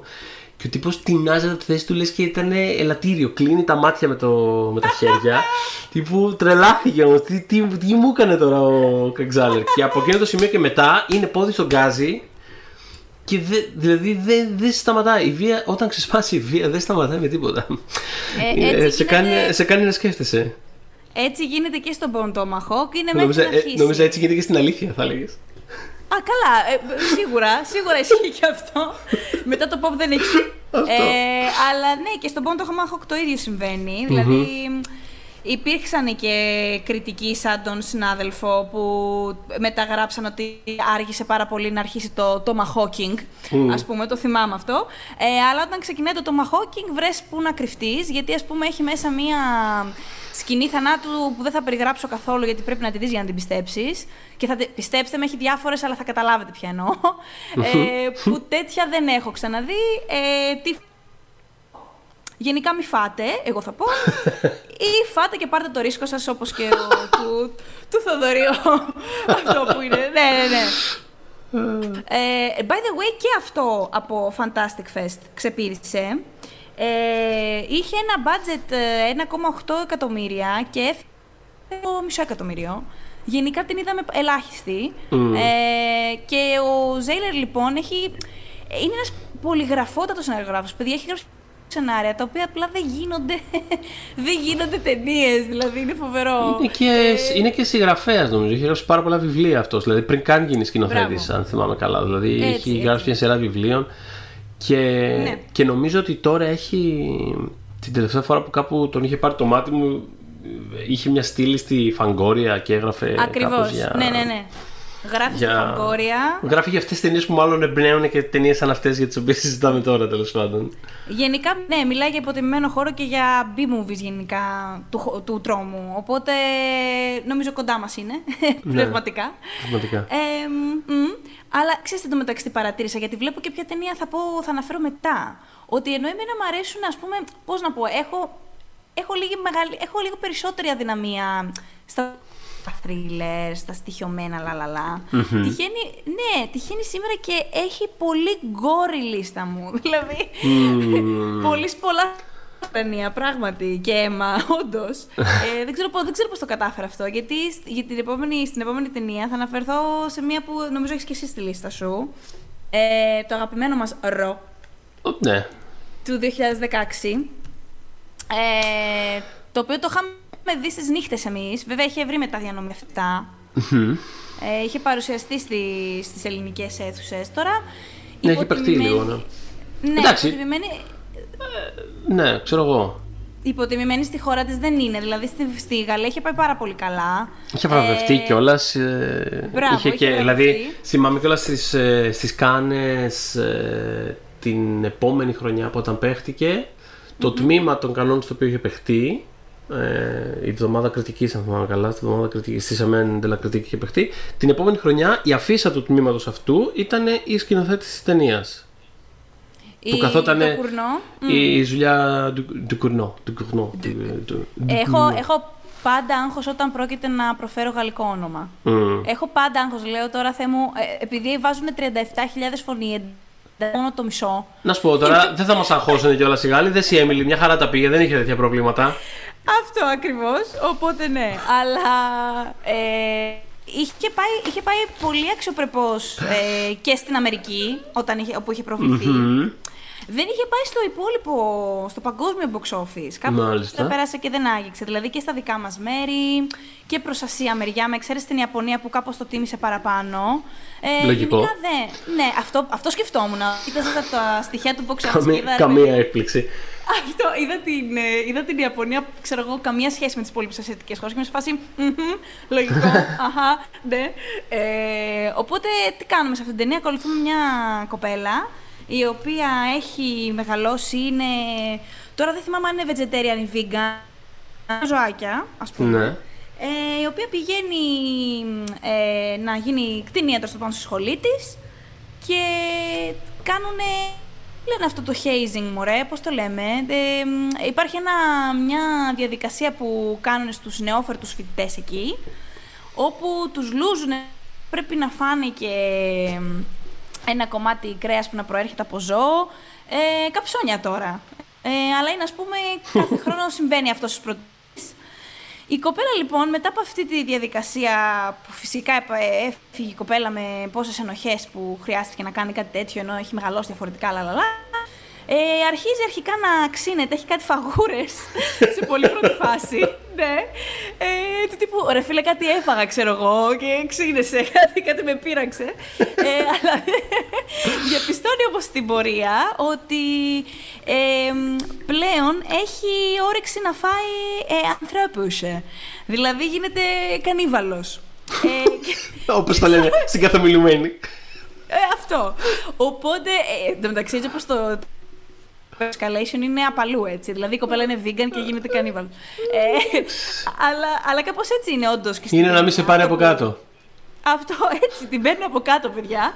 Σαν Αλλά τη, βι- σαν, τελικά- τη, σαν τη βία που λέγαμε πριν στις ταινίες του Craig Zahler. Άμα αρχι... είναι μη σε πάρει από κάτω μετά. Αυτό. Και μάλιστα, ε, νομίζεις κα- είναι την παίρνει από κάτω, αλλά τελικά διαπιστώνει ότι το από κάτω στην πραγματικότητα την οδηγεί στο από πάνω. Γιατί μέσα από αυτή τη διαδικασία, ναι, ναι, τώρα είναι ηλικίωσης, ρε παιδί μου, και κάπως αγκαλιάζει τα, τα, τα αρχαίγωνα ένστικτά της και τα θέλω της και ε, τη σεξουαλικότητά της. Η φ- ταινία έχει μια συγκλονιστική φωτογραφία. Συγκλονιστική φωτογραφία, δηλαδή είναι πανέμορφη η ταινία. σε όλα τα Ε, σκηνικά. είναι αυτό βασικά που είπες. Είναι από τι αγαπημένε μου για μένα ταινίε στην ηλικία στι προηγούμενε δεκαετίε βασικά. Δηλαδή, δε, η προ- ε, ξέρεις, δεν το σκέφτομαι αυτόματα σαν ταινία τρόμου. Πρώτη είναι προφανώς. Αλλά σαν ταινία ηλικία το φέρω πολύ, συ- πολύ συχνά στο μυαλό μου. Δηλαδή, όταν σκέφτομαι το είδος, Ναι, ναι, ναι. είναι από τις ταινίες που φέρνω συνέχεια στο μυαλό μου. Εμένα και όλα στο ρο ήταν ε, βασικός λόγος ε, για να κάνουμε τη λίστα αυτή. Α, Ήθελα ωραία. να το κουβεντιάσουμε, ε, γιατί κιόλας. Ε, θυμάμαι μια τάκα, ο Θοδωρής είχε μιλήσει με την Ντοκουρνό που είχε έρθει με αφορμή της νύχτας Πρεμιέρας Μμμ. και της είχε κάνει συνέντευξη που μπορεί στο oneman.gr και θυμάμαι μια φανταστική ατάκα που σου είχε πει. Ναι. ε, νομίζω ότι την έχουμε, μνημονε- την έχουμε ξανα... την έχω ξαναναφέρει στο podcast. Είμαι Τι, σχεδόν, τι; είμαι 99% σίγουρη. Ε, κάτι λέγατε ρε παιδί μου για ε, το πώς ε, ε, ε, εκείνη ας πούμε ήθελε να πει ότι δεν ε, είδε το, την ταινία σαν ε, ένα ατρικό είδος που βάζει μια γυναικεία, ένα γυναικείο point of view ας πούμε και Αχα. γιατί το χώρο να θεωρείται Ναι. ξέρεις, αντρικό ή οτιδήποτε βασικά. Άρα σε αυτή την κουβέντα που κάνατε πολύ όμορφα, σου λέει τι γυναίκες, τι άντρες, όλοι στα ίδια σκατά είμαστε. και μου έχει μείνει, ειλικρινά το σκέφτομαι τέσσερα χρόνια αυτό, δεν το έχω ξεχάσει. Όλοι στα ίδια, όλα τα ίδια σκατά λέει περνάμε, τώρα τι να κάνουμε διαχωρισμούς λέει, we're all in the same seat. Θυμάμαι αυτό σου είχε πει. Όλοι μαζί είμαστε εδώ μέσα. Οπότε, όποιος, όποιος συμφωνεί με την φανταστική αυτή και βραβευμένη σκηνοθέτη, την οποία, η οποία θέλω να δω τι άλλο θα κάνει, γιατί έχει από τότε να κάνει ταινία. Ε, είχε γυρίσει, αν δεν κάνω λάθος, είχε γυρίσει κάποια επεισόδια από τη σειρά αυτή του, του Shyamalan για, το, για την Apple TV. Δηλαδή. Α, ναι, το- όχι σίγουρα το είχε κάνει αυτό, ναι. Ναι, ε, Ισχύει, ισχύει. που δεν τα έχω. Δεν ξέρω καν αν έχουν παιχτεί. Νομίζω είναι η δεύτερη σεζόν, έτσι. Είναι από, είναι από τα υπερχόμενα. Ακριβώς. αν Είναι δεν κάνω στην λάθος. επόμενη σεζόν στην Apple. Αλλά, ναι, αλλά σε κάθε περίπτωση ναι, ισχύει αυτό που λες. Δηλαδή, α, πάμε παρακάτω. Α δούμε και κάτι επόμενο. Γιατί όντως ήταν πολύ, πολύ υποσχόμενο ξεκίνημα. Πολύ καλή. Ε, και επειδή μιλάγες για συνδέσεις πριν, που Μμμ. έβαλες δύο ταινίες σου μαζί, Μμμ. τώρα συνειδητοποίησα, έτσι πάνω, στη, πάνω στην Έτσι, κοίτσα, τώρα εδώ που τα λέμε, ναι. ότι η επόμενη ταινία, επίσης νύχτες πρεμιέρας, γενικά εκείνη τη χρονιά στις νύχτες πρεμιέρας είχε γίνει χαμός, γιατί έχω κι άλλη μετά από εκείνη τη χρονιά στις νύχτες πρεμιέρας. Οκ. Ε, ναι, είχαν, εκείνη τη χρονιά είχαν φοβερό horror πρόγραμμα με τα μεσονύκτια, πολύ καλό. Ε, συ, συνειδητοποίησα ότι το Eyes of My- My Mother, συγγνώμη, Μμ, για το οποίο θα μιλήσω μμ. τώρα, του 16, Πέσκ, είχε, συνδέεται πολύ φιλοσοφικά νομίζω με το Black Coat's ε, Daughter του Perkins. Ενώ επιφανειακά δεν μοιάζουν το Eyes of My Mother δεν έχει καθόλου να κάνει με θρησκεία, δαιμονισμούς, δε- τίποτα τέτοιο. Ε, ακολουθεί μία κοπέλα η οποία ως παιδί είχε μετέρα χειρούργο που της είχε μάθει έτσι να είναι αρκετά ανέστητη μπροστά στο, στο αίμα, στα μέλη, δηλαδή έσφασε μπροστά τη ζώα. Πολύ ωραία. Ε, εξεργάζονταν μαζί το κεφάλι μιας αγελάδας, μια τέτοια κατάσταση, ναι. Ε, ναι, ναι, δεν θα ήθελα, αλλά ναι. Ε, μ, ναι. Αλλά κάποια στιγμή ένας ε, εισβολέας ε, μπαίνει τέλος πάντων στο σπίτι, χτυπάει την πόρτα, μπαίνει μέσα και μπροστά στα μάτια της μικρής ε, σφάζει τη μητέρα της. Ε, και ο πατέρας της, ο οποίος διαπιστώνει τέλος πάντων το γκραν γκινιόλ που συμβαίνει ε, στο σπίτι, ε, τη ζητάει να τον ε, δέσουν στον στάβλο τους, αποθήκη, δεν θυμάμαι τώρα ακριβώς τι ήταν, νομίζω στάβλος ήταν, κάτι στάχια θυμάμαι, ε, να τον αλυσοδέσουν και να τον κρατήσουν εκεί. Μμ. Το οποίο και συμβαίνει πράγματι, οπότε βλέπουμε υπό αυτή τη συνθήκη και να μεγαλώνει πάρα πολύ απομονωμένη, ψυχολογικά καταρχάς, αλλά και πρακτικά τελικά, ε, γιατί το ένα φέρνει και το άλλο. Ε, μ, και βλέπουμε πώς διαχειρίζεται όλες αυτές τις, ε, τις ορμές που τις βγαίνουν, την επιθετικότητα που τις βγαίνει. Κάποια στιγμή διψάει πάρα πολύ για συντροφικότητα και εκεί είναι που συνδέεται με το Black Coat's Daughter, που νομίζω αυτό είναι το κέντρο της ταινίας εκείνης, είναι το πού μπορούμε να φτάσουμε για να αποκτήσουμε μια κάποια, έστω μια, τι να πω, ε, κάτι που να μοιάζει με συντροφικότητα και το ίδιο συμβαίνει και στο Eyes of My Mother. Ε, μ, είναι μια ασπρόμαυρη ταινία, π- πολύ απλό design, πολύ έτσι καλογιαλισμένο. Δεν θα πω ότι δεν είναι επιτιδευμένο μέσα στο black and white του, γιατί είναι λίγο. Γιατί να μην είναι. Δηλαδή, ναι, ναι, ναι, όχι. Θέλω να πω, ρε παιδί μου, ότι εντάξει. Ε, γιατί το είχα ακούσει αυτό τότε. Δηλαδή Μμμ. και από, από φίλους που είχαν με- δει μαζί την προβολή. Ότι ας πούμε, εντάξει, τώρα μας το έκανε και ασπρόμαυρο και. Ναι, ναι, ναι, Ε, Κοίτα ναι. να δει. Εντάξει, η- επειδή είχε μιλήσει γι' αυτό ο Πέσκ ε, σε συνέντευξη, είχε αναφέρει να. Ο λόγος που το έκανε ασπρόμαυρο θα, ήταν επειδή ήθελε να, να μπει έτσι πολύ αυθόρμητα στο λεξικό κατά κάποιο τρόπο το οικοσύστημα thriller. Μμμ. Ε, και έχει τέτοιον αέρα, όντως. Είναι πάρα, πάρα πολύ creepy και είναι, έχει πάρα πολύ gore επίσης, που δεν έβρισκες τόσο σε. Πώς να σου πω, ας πούμε, αλλά όντως έχει αυτό τον, τον αέρα. Ε, εν τω μεταξύ, αυτός ο, ο Πέσκ μετά, επειδή είχε γίνει ντόρος στους ε, κύκλους της κριτικής με το Eyes of My Mother, Ναι. ε, που, που δεν έκανε τίποτα στο box office, τύπου 30.000 δολάρια, τίποτα δεν έκανε. Ε, μετά καπάκια, δώσανε μ, χρηματοδότηση για το piercing, που είναι η Το- επόμε- ήταν η επόμενη ταινία του και είναι Το πολύ έχει- καλή. Ήθελα να μιλήσω για αυτό το piercing. Το είχα δει στη Θεσσαλονίκη αυτό και ήταν από, τις πολύ... ήταν από, αυτά, τα...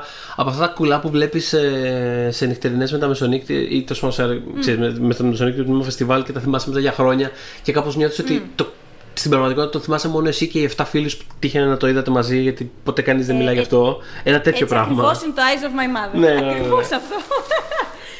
ε, το piercing επίσης πολύ καλό. Πούμε να, όταν Ωραία πήγε είναι. να Είχα, είχα κάνει- περάσει καταπληκτικά με το piercing.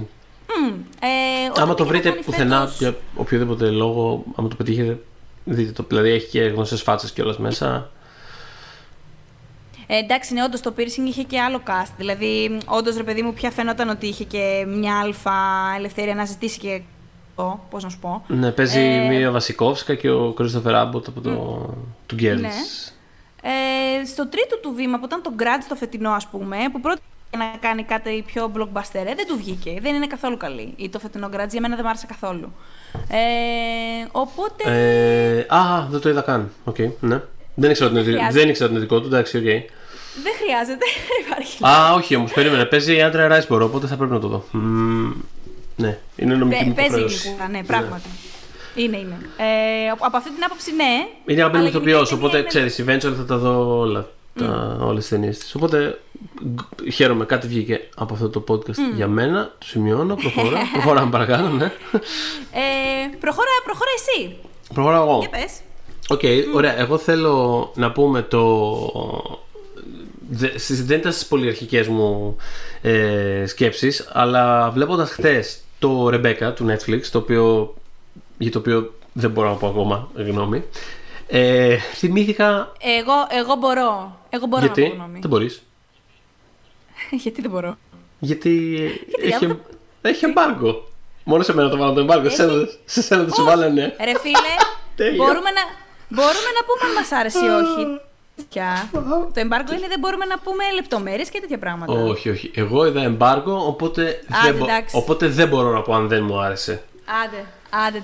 Ε, Μ' άρεσε αυτό, έτσι όπως το έθεσες. Δεν μπορώ Ναι. να πάω. Λοιπόν, ωραία, τέλος πάντων. Ωραία, θα το ε, θέσω κι εγώ έτσι. Δεν μπορώ να πω αν δεν μου άρεσε. πολύ ωραία. Λοιπόν, αλλά μπορώ να πω ότι μου άρεσε πάρα πολύ το Crimson Peak, εν πάση περιπτώσει, στην Guillermo del Toro, το οποίο είναι μια ταινία την οποία, η οποία έρθει στην κουβέντα ε, στο πλαίσιο Ναι, του. Ναι. Της προβολής αυτής, του καινούργιου Ρεμπέκα τέλος πάντων. Ε, γιατί έχει κάποια κοινά στοιχεία και μάλιστα ο Guillermo del Toro έχει αναφέρει σαν. Ε, να πω πρώτα βασικά στα πολύ γενικά την ταινία είναι για, ε, μια, για ένα ζευγάρι.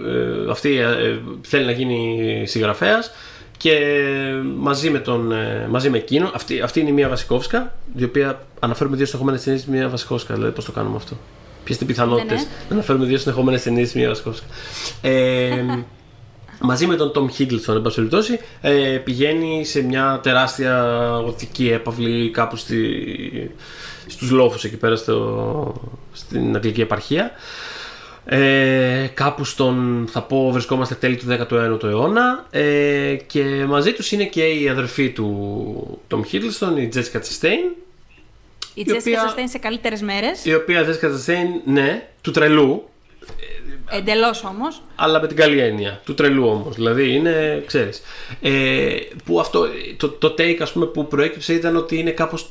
ότι είναι σαν το φάντασμα της Ρεμπέκα, κατά κάποιο τρόπο. Δηλαδή ότι, ότι, είναι, ότι, είναι, η Ρε- ότι είναι η Ρεμπέκα. Όσο πιο κοντά έχει έρθει το σινεμά, στο να εμπνευστεί από την ταινία του Hitchcock και να φανταστεί πώς θα ήταν ας πούμε, το, σαν actual παρουσία, δηλαδή η Ρεμπέκα.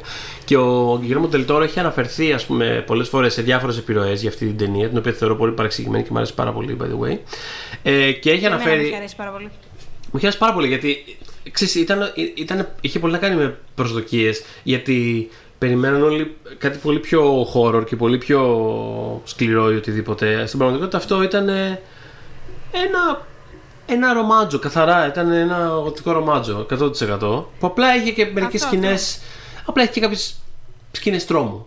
Ή σαν να το ανέβει το, το rating, ας πούμε. Δηλαδή, τίποτα. Ε, Δηλαδή, το, το προσεγγίσαμε ανάποδα περισσότερο ως, ως, ως κουλτούρα, τέλος πάντων. Ε, και μια από τις, ανα- μια από τις ε, τέλος πάντων ε, επιρροές που είχε αναφέρει ο Ντελτόρο είναι η Mrs. Danvers από την original Rebecca του Alfred Hitchcock.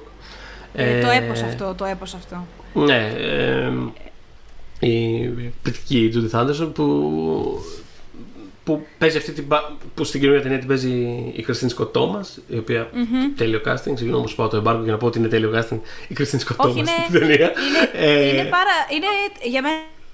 Είναι ταινίας. Ναι, ναι, ναι, ισχύει. Ε, αλλά θέλω να πω ότι ο, ο Ντελτόρο αυτό ε, εστιάζει πάρα πολύ στη σύνδεση αυτού του χαρακτήρα με, το, με την έπαυλη, με το σπίτι. Δηλαδή κάπως σαν να είναι η, σαν η ψυχή της να είναι συνδεδεμένη με το, με το Manderley, ας πούμε, στην ταινία, με, το, με, το, με την τωρινή έπαυλη, τέλος πάντων, στο Crimson Peak. Ε, Κάπως δηλαδή έχει πάρει αυτή τη σχέση. Ε, απλά νομίζω ότι αυτό ότι είναι πολύ ευρύτερη η έμπνευση στην πραγματικότητα, δεν είναι μόνο η, η Mrs. Danvers. Ε, Οπότε, ναι, πολύ. Δηλαδή, ταινία που την είχα αγαπήσει από τότε που είχε πρωτοβγεί. Ε, θεωρώ ότι αυτό στο, στο, στο πλαίσιο ας πούμε, της παράδοσης των ε, στοιχειωμένων σπιτιών τέλος πάντων αυτού, του- αυτό το υποείδος ε, τρόμου κάνει κάτι κάπως διαφορετικό δηλαδή έχει έρθει από ένα διαφορετικό μέρος σε αυτή την, ε, Έχει- την παράδοση Έχει έρθει από διαφορετικό μέρος και σίγουρα ανήκει στο σημερινό μας θέμα, γιατί δεν την έχω δει σε μία και μοναδική έστω λίστα για στοιχειωμένα δεν ξέρω τι. Ναι, ναι, ναι. Δεν υπάρχει αυτό. Δεν υπάρχει, όχι, όχι. Είναι μια ταινία η οποία δεν υπάρχει. Είναι, είναι, Δηλαδή, του Guillermo del Toro όλη η φιλμογραφία είναι η μία ταινία που δεν υπάρχει. Είναι δηλαδή πραγματικά σαν να μην την έχει κάνει. ε, και εγώ πολλές φορές ξεχνάω Α, ότι και την να έχει κάνει. αναφέρω- Παρότι μου αρέσει πάρα πολύ. Ναι. Ε, ήθελα να αναφέρω ότι επειδή κάποια στιγμή είχαμε μιλήσει για κάπως ανέλπιστους action heroes Μμμ. που δεν τους περιμένεις, με αφορμή βέβαια είχαμε μιλήσει τότε για το... Για το; Ε, για τον, ε, πώς τον λένε να δεις, τον αγαπημένο μου ηθοποιό. Μου έχει, έχει έρθει στο μυαλό στο, στο, φαν, στο φαν κολλήσει. Τον Daniel Πώς το λένε. Day-Lewis. Μπράβο, στον, Ναι. ε, πώς τον λένε, στον τελευταίο του Μοϊκανόν, που εντάξει, Α, δεν- ναι. ναι, δεν θα σκεφτείς, Ναι. ρε παιδί μου, το... Ναι, ναι, ναι, ναι, κατάλαβα, Αντίστοιχα, κατάλαβα. α, η Chastain, Ναι. σε αυτή την ταινία, ε, που τότε κιόλας, δεν- σίγουρα τότε δεν την είχαμε, δηλαδή δεν είχαμε δει κα- σε τίποτα action σε εκείνη τη φάση, ε, είχε δείξει ότι μπορεί. Και όντως τελικά μπορούσε, γιατί έχει κάποιες σκηνές έτσι πιο δυνατές, θα το θέσω έτσι, για να μην κάνουμε και spoilers. Ναι, ναι, ναι. Ε, Να πούμε ότι φτάνοντας πάλι ε, οργανικά μέσω της Ρεμπέκα στο Phantom Thread, να πούμε ότι φτάσαμε στο Phantom Thread στη διάρκεια αυτού του podcast και από τις δύο του πλευρές. Επειδή το αναφέραμε και πιο πριν για τον Duke of Burgundy. Αυτό ήθελα να πω. Ότι Ισχύει. Μπράβο Ναι, στον ναι. Τόμα Άντερσον που έχει κάνει μια ταινία στην οποία δεν μπορώ να αντισταθώ να καταλήγω. Δηλαδή. α, είναι αυτό ρε παιδί μου. Αν με αφήσεις 25 λεπτά να μιλάω ή οτιδήποτε, ο- βάλε, μου- βάλε μου ένα αρχικό θέμα συζήτησης. Αν μιλάω για 25 λεπτά, πιθανότατα θα φτάσω με κάποιο τρόπο να μιλάω για το Phantom Thread. Αυτό. Δηλαδή, δεν ξέρω πώς θα φτάσω εκεί πέρα, αλλά θα τα καταφέρω. ε, οπότε για προχώρα, εσύ γιατί εγώ πάλι για το Phantom Thread αρχίσω να μιλάω. Το επόμενο λοιπόν είναι πάλι νύχτες πρεμιέρα. Το τριτο Ε, το Under the Shadow λοιπόν. Ε, το οποίο μπορείτε να το βρείτε στο Netflix. Να και κάτι που είναι εύκολο να το, να το βρείτε στο Netflix.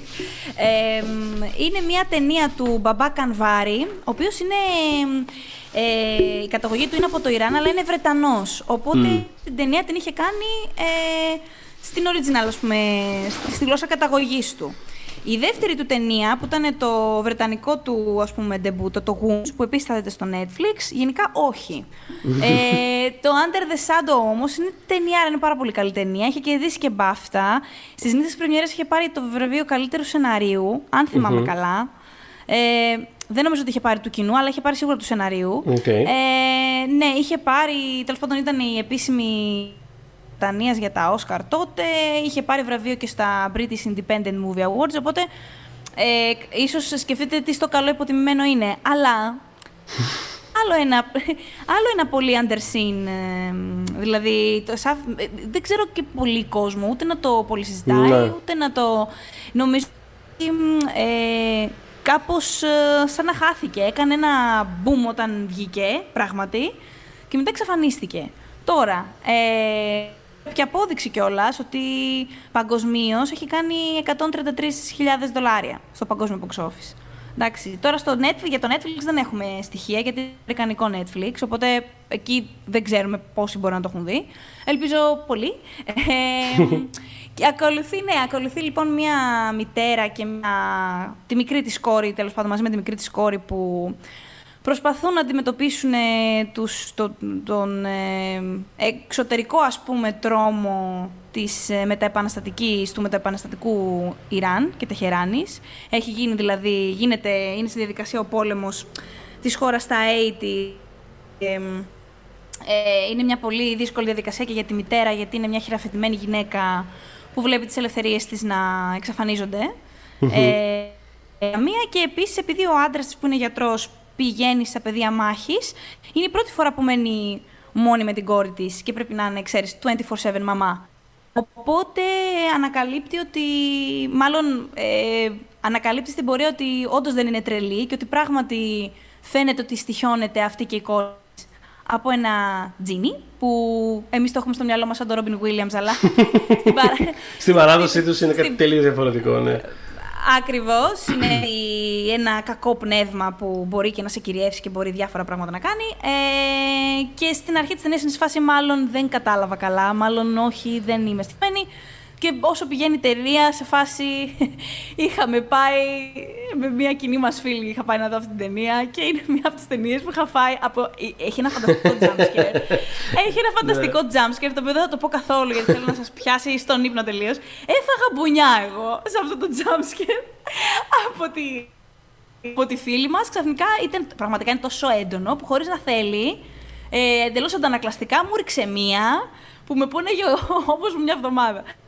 Πάντων, ε, είναι, πολύ καλή, είναι πολύ καλή ταινία. Έχει συγκριθεί για ευνόητους λόγους με το, με τον Babadook.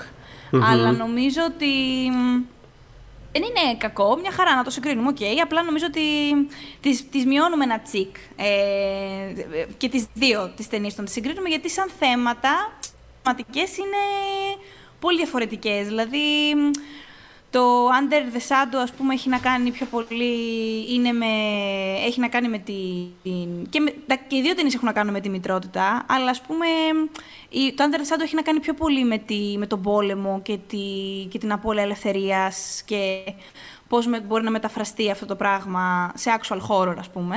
Ενώ το Babadook, που επίσης έχει να κάνει με τη μητρότητα, νομίζω έχει περισσότερο σχέση με την ε, επιλοχιοκατάθλιψη και, και, και άλλου τύπου πράγματα. Ε, επίσης, να πω κάπου εδώ, μιας που το ανέφερα το, το Babadook, ότι ο Babadook έχει icon, έτσι. Έχει, ε, ναι, ναι, ναι στη ΛΟΑΤΚΙ κοινότητα, δηλαδή μπράβο του. Και να πούμε ότι επίσης η σκηνοθέτης του Πάπαντοκ έχει γυρίσει μια δεύτερη ταινία η οποία είχε δημιουργήσει μια, ένα μικρό σούσουρο. Παρότι γενικά δεν τι, ξέρω κατά τι πόσο. Μικρό σούσουρο; Τι μικρό σούσουρο; Είχε γίνει ένας χαμός στο φεστιβάλ Βενετίας. Τέλος πάντων, το Nightingale είναι εκπληκτικό revenge ε, thriller. Το οποίο Κατα, από, από, από όσο ξέρω δεν ξέρω να έχει εμφανιστεί κάπου σε κάποια μορφή αυτή η ταινία αλλά περιμένω ναι, ναι, ναι. Ως, ε, με κάποιο τρόπο τέλος πάντων να μπορέσει να γίνει available για να την δει ο κόσμος ε, στο μεταξύ, επειδή μιας που πες για τη δράση τώρα, ε, ναι. ξεχάσαμε να πούμε όταν μιλούσαμε για το ρο, ναι. ότι ενώ όταν είχε παρουσιαστεί Στις Κάνε δεν είχε ανοίξει ρουθούνη, με την έννοια ότι δεν είχε πάθει κανείς καμιά κρυσάρα, αυτό εννοώ. Να. Όταν είχε παρουσιαστεί στο Τορόντο, και ίσως το θυμάσαι. Ε, ε, είχε γίνει θέμα, όχι η actual ταινία, αλλά το γεγονός ότι κάποιοι άνθρωποι είχαν λιποθυμήσει στην αίθουσα και είχαν πάει τα ΕΚΑΒ. Τώρα, που το, πες, τώρα που το, το θυμήθηκα. Θυμάμαι τέτοια ναι. reports. Ναι. Είναι πολύ αστείο βέβαια όταν βιώνει τέτοια reports για κάποιες ταινίες και μετά τις βλέπεις και είσαι σε φάση. Α, δηλαδή, θυμά... είχαν και κάτι τέτοια για το Suspiria του, του Guadagnino. Ε, ναι, βεβαίως. Παθαίνανε κρίσεις και είχαν λιποθυμήσει. Και... OK, mm. okay, ξέρεις. Ενώ... Πάντως, ε, είχε όντως συμβεί στο Raw. Ε, καλά, όχι, δεν, αμφι... δεν αμφιβάλλω ότι είχε συμβεί. Απλά, ξέρεις, ε, ε, αυτό το γεγονός από μόνο του χτίζει ένα τεράστιο hype ε, για την ταινία το οποίο. Ναι, εντάξει, βέβαια ο κάθε άνθρωπος λειτουργεί διαφορετικά. Ναι, δηλαδή ξέρω πολύ κόσμο που βλέποντας το Raw ήταν. Ναι, ναι, ναι. Σου δημιουργεί μια. Πώς το λένε, ε, ενστικτόδη σωματική αντίδραση κάπως. Ε, αυτό είναι. Γιατί εντάξει, τώρα δεν είναι και ό,τι πιο τρομακτικό έχουμε δει. Και εσύ πριν είπες ότι δεν είναι και. Το πρώτο πράγμα που σκέφτεσαι είναι Α, ιστορία ενηλικίω και σε δεύτερη φάση τρόμου. Όχι ότι δεν είναι τρόμου. Αλλά είναι, ναι. Αλλά ναι, ότι ναι. αυτό. Ναι. True. Mm. Ε... Για πες λοιπόν. Να πω εγώ την τελευταία μου. Ε, που σε αντίθεση με τις προηγούμενες είναι Εντάξει, σαφώς πιο μεγάλη ταινία. Βέβαια, εντάξει, το Crimson Peak μεγάλη ταινία ήταν, αλλά αυτό είναι ακόμα πιο μεγάλη ταινία. Αλλά mm-hmm. υποτιμημένη για. κατά τη γνώμη μου τέλος πάντων, για, για σαφείς λόγους. Ε, είναι το Alien Covenant του Ridley Scott του 2017. Mm-hmm. Ε, υποτιμημένο γιατί είναι σαφώς το λιγότερο πετυχημένο από όλη, όλο το Alien franchise, το οποίο γενικότερα είναι super πετυχημένο. Ε, έχει φιλοξενήσει ταινίες από πολύ μεγάλους σκηνοθέτες ε, και κάπως όλες οι ταινίες ρε παιδί μου έχουν τους ε, καλά νομίζω ότι οι δύο πρώτες δεν, ε, δεν τίθεται θέμα αμφισβήτησης για το πόσο σπουδαίες είναι. Οπότε όλες, ε, όλες οι μετέπειτα ταινίες κάπως δημιουργούν μια τέλος πάντων συζήτηση.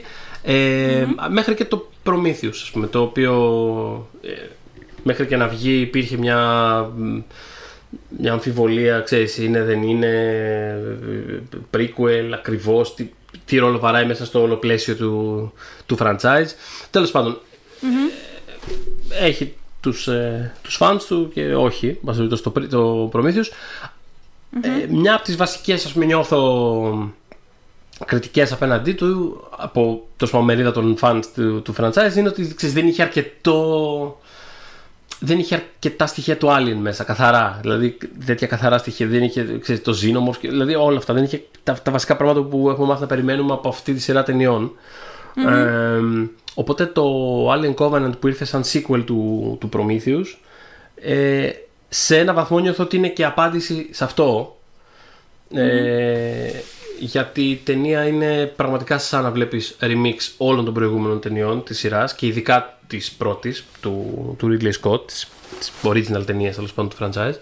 Ε, ε, σε βαθμό που φτάνει μέχρι την αυτοπαροδία ας πούμε κάπως δηλαδή ε, συμβαίνουν τα πάντα όπως πιστεύεις ότι θα συμβούν ε, αλλά είναι όλα πιο υπερβολικά είναι όλα πιο σκοτεινά όλα πιο αιματηρά όλα πιο πιο, πιο νυχιλιστικά ξέρεις, δηλαδή το, το πάει ρε παιδί μου προς τα εκεί πάρα πολύ και νιώθω ότι γενικά είναι μια τρομερά θυμωμένη ταινία. Θυμωμένη δηλαδή είναι σαν ε, μια ταινία πάνω στο, στον δρόμο της εξέλιξης ε, κάπως. Το αναπόφευκτο του ότι θα, θα, θα ιτηθούμε ρε παιδί μου άνθρωποι. Δηλαδή θα έρθει, θα έρθει ό,τι είναι μετά θα έρθει. Δεν μπορούμε να το δεν μπορούμε να κάνουμε κάτι γι' αυτό.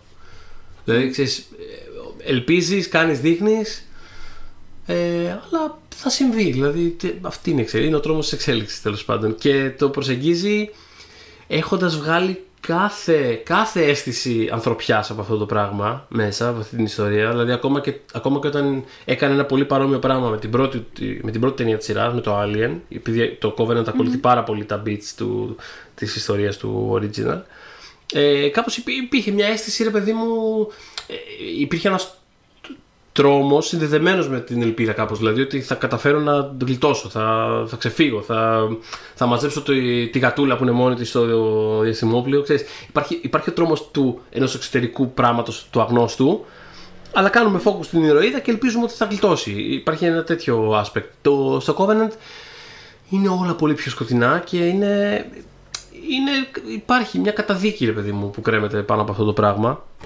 Ε, κάτι είναι πάλι πάρα πολύ αρχαίγωνο και γοθικό, έχει πολύ τέτοια στοιχεία μέσα και δεν ξέρω, μου μίλησε εμένα πάρα πολύ αυτό το πράγμα. Δηλαδή αυτός ο θυμός με τον οποίο προσεγγίζει την ίδια τη δημιουργία και την ανθρωπότητα γενικώ. Ε, κάπως μου μίλησε, δηλαδή νιώθω ότι μεγαλώνοντας ο Ridley Scott ε, ήταν σαν να ήρθε κάπως αντιμέτωπος με το ότι well, θα πεθάνει και αυτός και εμείς και όλοι αλλά το βλέπει κάπως πιο κοντά ενδεχομένως τώρα, είναι πολύ μεγάλος πια ηλικία και κάπως μέσα από αυτό ρε παιδί μου βγαίνει το. Δηλαδή, σαν να βγαίνει ένα. Τι βλάκας που ήμουν, τι αφελής. Εδώ, mm, αυτή, αυτή, αυτή, είναι η αληθινή. Τέλος πάντων, τώρα, τώρα θα σας τα πω στην πραγματικότητα πώς είναι τα πράγματα. Ε, αυτό, δηλαδή υπάρχει μια. Υπάρχει αυτή η φανταστική σκηνή που παίζει το κομμάτι του John Denver ε, από ένα transmission, ξέρω εγώ.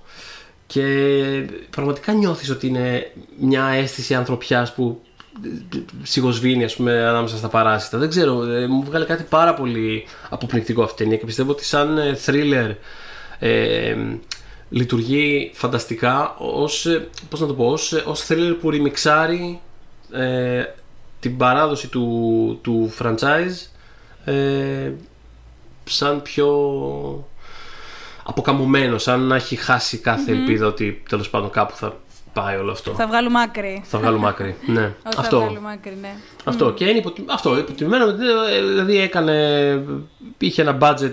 Πόσο να έχει ένα άλλο, 100 εκατομμύρια. Είχε ένα μεγάλο budget και δεν έκανε κάτι του στυλ 200 εκατομμύρια, 200 κάτι παγκοσμίως. Και εξαφανίστηκε από τη συζήτηση. Δηλαδή κάπως δεν πολύ άρεσε. Δεν... Αυτό. Και... Ε, εμένα μου άρεσε πιο πολύ από το Prometheus πάντως να πω. Και εμένα, και εμένα. Δηλαδή το Prometheus μου άρεσε, το είχα βρει πιο χλιαρό ας πούμε. Το mm. Covenant ήταν, ήταν αυτό που ψάχνω στα πράγματα, θέλω να έχουν θέση. Θες να; θέλω να ξέρω, θέλω να έχουν θέση ρε παιδί μου. Α, θέση, ναι, ναι. Πες μου κάτι. Πες μου κάτι. Ναι, πες μου αυτό. πες μου κάτι, οτιδήποτε. Αλλά πες το μου. Μπορεί να συμφωνήσω, μπορεί να διαφωνήσω. Το Covenant νομίζω το έχει αυτό. Όχι, νομίζω το έχει αυτό. Και έχει, και τον. Ε, ναι, και έχει και τον Michael Fassbender σε διπλό ρόλο. Ε, Έτσι. Εντάξει, στις δύο καλύτερες ερμηνείες της καριέρας του ενδεχομένως. Mm. Ε, μπορεί και επίσης ε, έβγαλε δύο ερμηνείες σε μία ταινία γιατί ξέρεις, ξέρω εγώ, ισοδυναμεί με όσα τον έχουμε δει έκτοτε. Δεν υπάρχει. Ναι, ναι, ναι. ναι. ναι. δεν υπά... Πραγματικά δεν υπάρχει. Δεν, υπάρχει ναι. δεν ξέρω τι τον βρήκε τον άνθρωπο. Τέλος πάντων, ελπίζω να ανακάμψει γιατί. Πώ είναι, μας αρέσει. Τέλος πάντων, ε, προχωράω σε μια ίδια χρονιάς ταινία, το 17, αν και εμείς αργήσαμε να τη δούμε γιατί περιμένουμε πάρα πολύ να μπει στο αμερικανικό Netflix και κάπως να αρχίσει να κάνει τους γύρους. Ναι. Μιλάμε, μιλάω για το The Endless, ε, είχε παρουσιαστεί αρχικά στο φεστιβάλ της Τραϊμπέκα και είχε γίνει τότε, δηλαδή θυμάμαι να διαβάζω παντού το χώρο, το τέλειο, έτσι αλλιώς, φοβερό, δε. Ε, σκεφτόμουν, ωραία, τέλεια, θα έρθει. Ξέρω εγώ, δεν ήρθε ποτέ, δεν πήγε πουθενά. Δεν είναι ότι δεν ήρθε εδώ. δεν πήγε πουθενά γενικώς. Ε, μέχρι που έφτασε το Netflix. Δηλαδή, παγκοσμίως έχει κάνει, ξέρω, νομίζω, γύρω στο 1 εκατομμύριο, κάπου 950 κάτι χιλιάδες δολάρια, ας πούμε, σε διάρκεια κιόλας τριετίας. Και μπήκε στο Netflix και το αμερικανικό και, και OK. Okay. Κάπως πήρε τα πάνω του. Ε, το έχουν ε, γυρίσει, γράψει, παράξει, φωτογραφίσει, τέλος πάντων οι ίδιοι άνθρωποι, ο Justin Benson και ο Aaron Moorhead, mm-hmm. ε, οι οποίοι δίδυμο δημιουργικό που έχει κάνει πράγματα. Δηλαδή και όλας η ταινία ε, έχει επιρροές από, από διάφορες προηγούμενες, όπως το Spring. Ε, ε, και αν δεν κάνω λάθος, ε, υπάρχει, αλλά εγώ αυτήν δεν την έχω δει, ε, είναι στο ίδιο, θεωρείται ότι είναι στο ίδιο με μια προηγούμενη τους ταινία, ε, την οποία δεν θυμάμαι αυτή τη στιγμή, θα τη βρω, αλλά η συγκεκριμένη, α, το, μπράβο, το μου ήρθε. Το Resolution του 12, που νομίζω ότι ήταν, αν δεν ήταν η πρώτη, θα ήταν η δεύτερη τους ταινία που έχουν κάνει ναι. μαζί. Ε, ε, ε, αυτό που μου άρεσε εμένα αυτή την ταινία και παίζει να είναι και αγαπημένη μου από όσους αναφέρω σήμερα, ε, είναι ότι καταπιάνει το θέμα των αιρέσεων με έναν τρόπο που δεν, δεν έχω ξαναδεί ποτέ. Δηλαδή, εμείς ακολουθούμε δύο αδέρφια, τα οποία σε μικρότερη ηλικία κατάφεραν να ξεφύγουν από μία έρευση. Αν είναι τέτοια, αυτό θα το, θα το δείτε κι εσείς βλέποντας ε, που ας πούμε λατρεύει ένα όν του δάσους και πιθανώς ε, ε, κάνει castration ας πούμε στα μέλη της, δηλαδή ε, μια τρέλα και ο μεγάλος ας πούμε αδερφός ε, που μάλιστα τα δύο αδερφιά τα υποδίονται οι δημιουργοί. Μεγάλος αδερφός μαζεύει τα μπογαλάκια ας πούμε και το μικρό και φεύγουν αλλά μετά από χρόνια που έχουν μεγαλώσει και δεν έχουν καταφέρει να στη νέα τους, ε, να προσαρμοστούν στη νέα τους πραγματικότητα, ούτε πολλά χρήματα βγάζουν, ούτε κοπέλες έχουν, ας πούμε. Δεν είναι τόσο κοινωνικοποιημένοι. Ο μικρότερος αδερφός αρχίζει να, να κατηγορεί, ας πούμε, τον μεγαλύτερο ότι τουλάχιστον εκεί είχαμε μία, μία ζωή και εσύ τη διέκοψες ε, για λόγους που ακόμα δεν έχω καταλάβει, γιατί στο κάτω-κάτω εκεί τουλάχιστον τρώγαμε, εκεί τουλάχιστον είχαμε ρούχα να βάλουμε, εκεί μας συμπαθούσαν, ξέρεις. Οπότε του λέει ο μεγάλος μπας και ηρεμής, του λέει «ΟΚ, σου δίνω ένα πρωί και ένα βράδυ ε, που μπορούμε να μείνουμε εκεί, να γυρίσουμε πίσω δηλαδή, να δεις και εσύ ότι είναι αίρεση, να τελειωνει Ε, οπότε πάνε λοιπόν πίσω στην αίρεση, τους υποδέχονται πολύ θερμά θα πω, δηλαδή εγώ περίμενα να αρχίσει εξ αρχής το ξύλο, όχι. ναι, ε, και με έτσι, πάρα πολύ πίστη σε όλο αυτό, τους λένε ότι μέχρι να φύγετε θα έχετε πιστέψει κι εσείς και μπείτε μέσα σε αυτή τη λίμνη, ας πούμε, βρείτε την αλήθεια και κάτι τέτοια.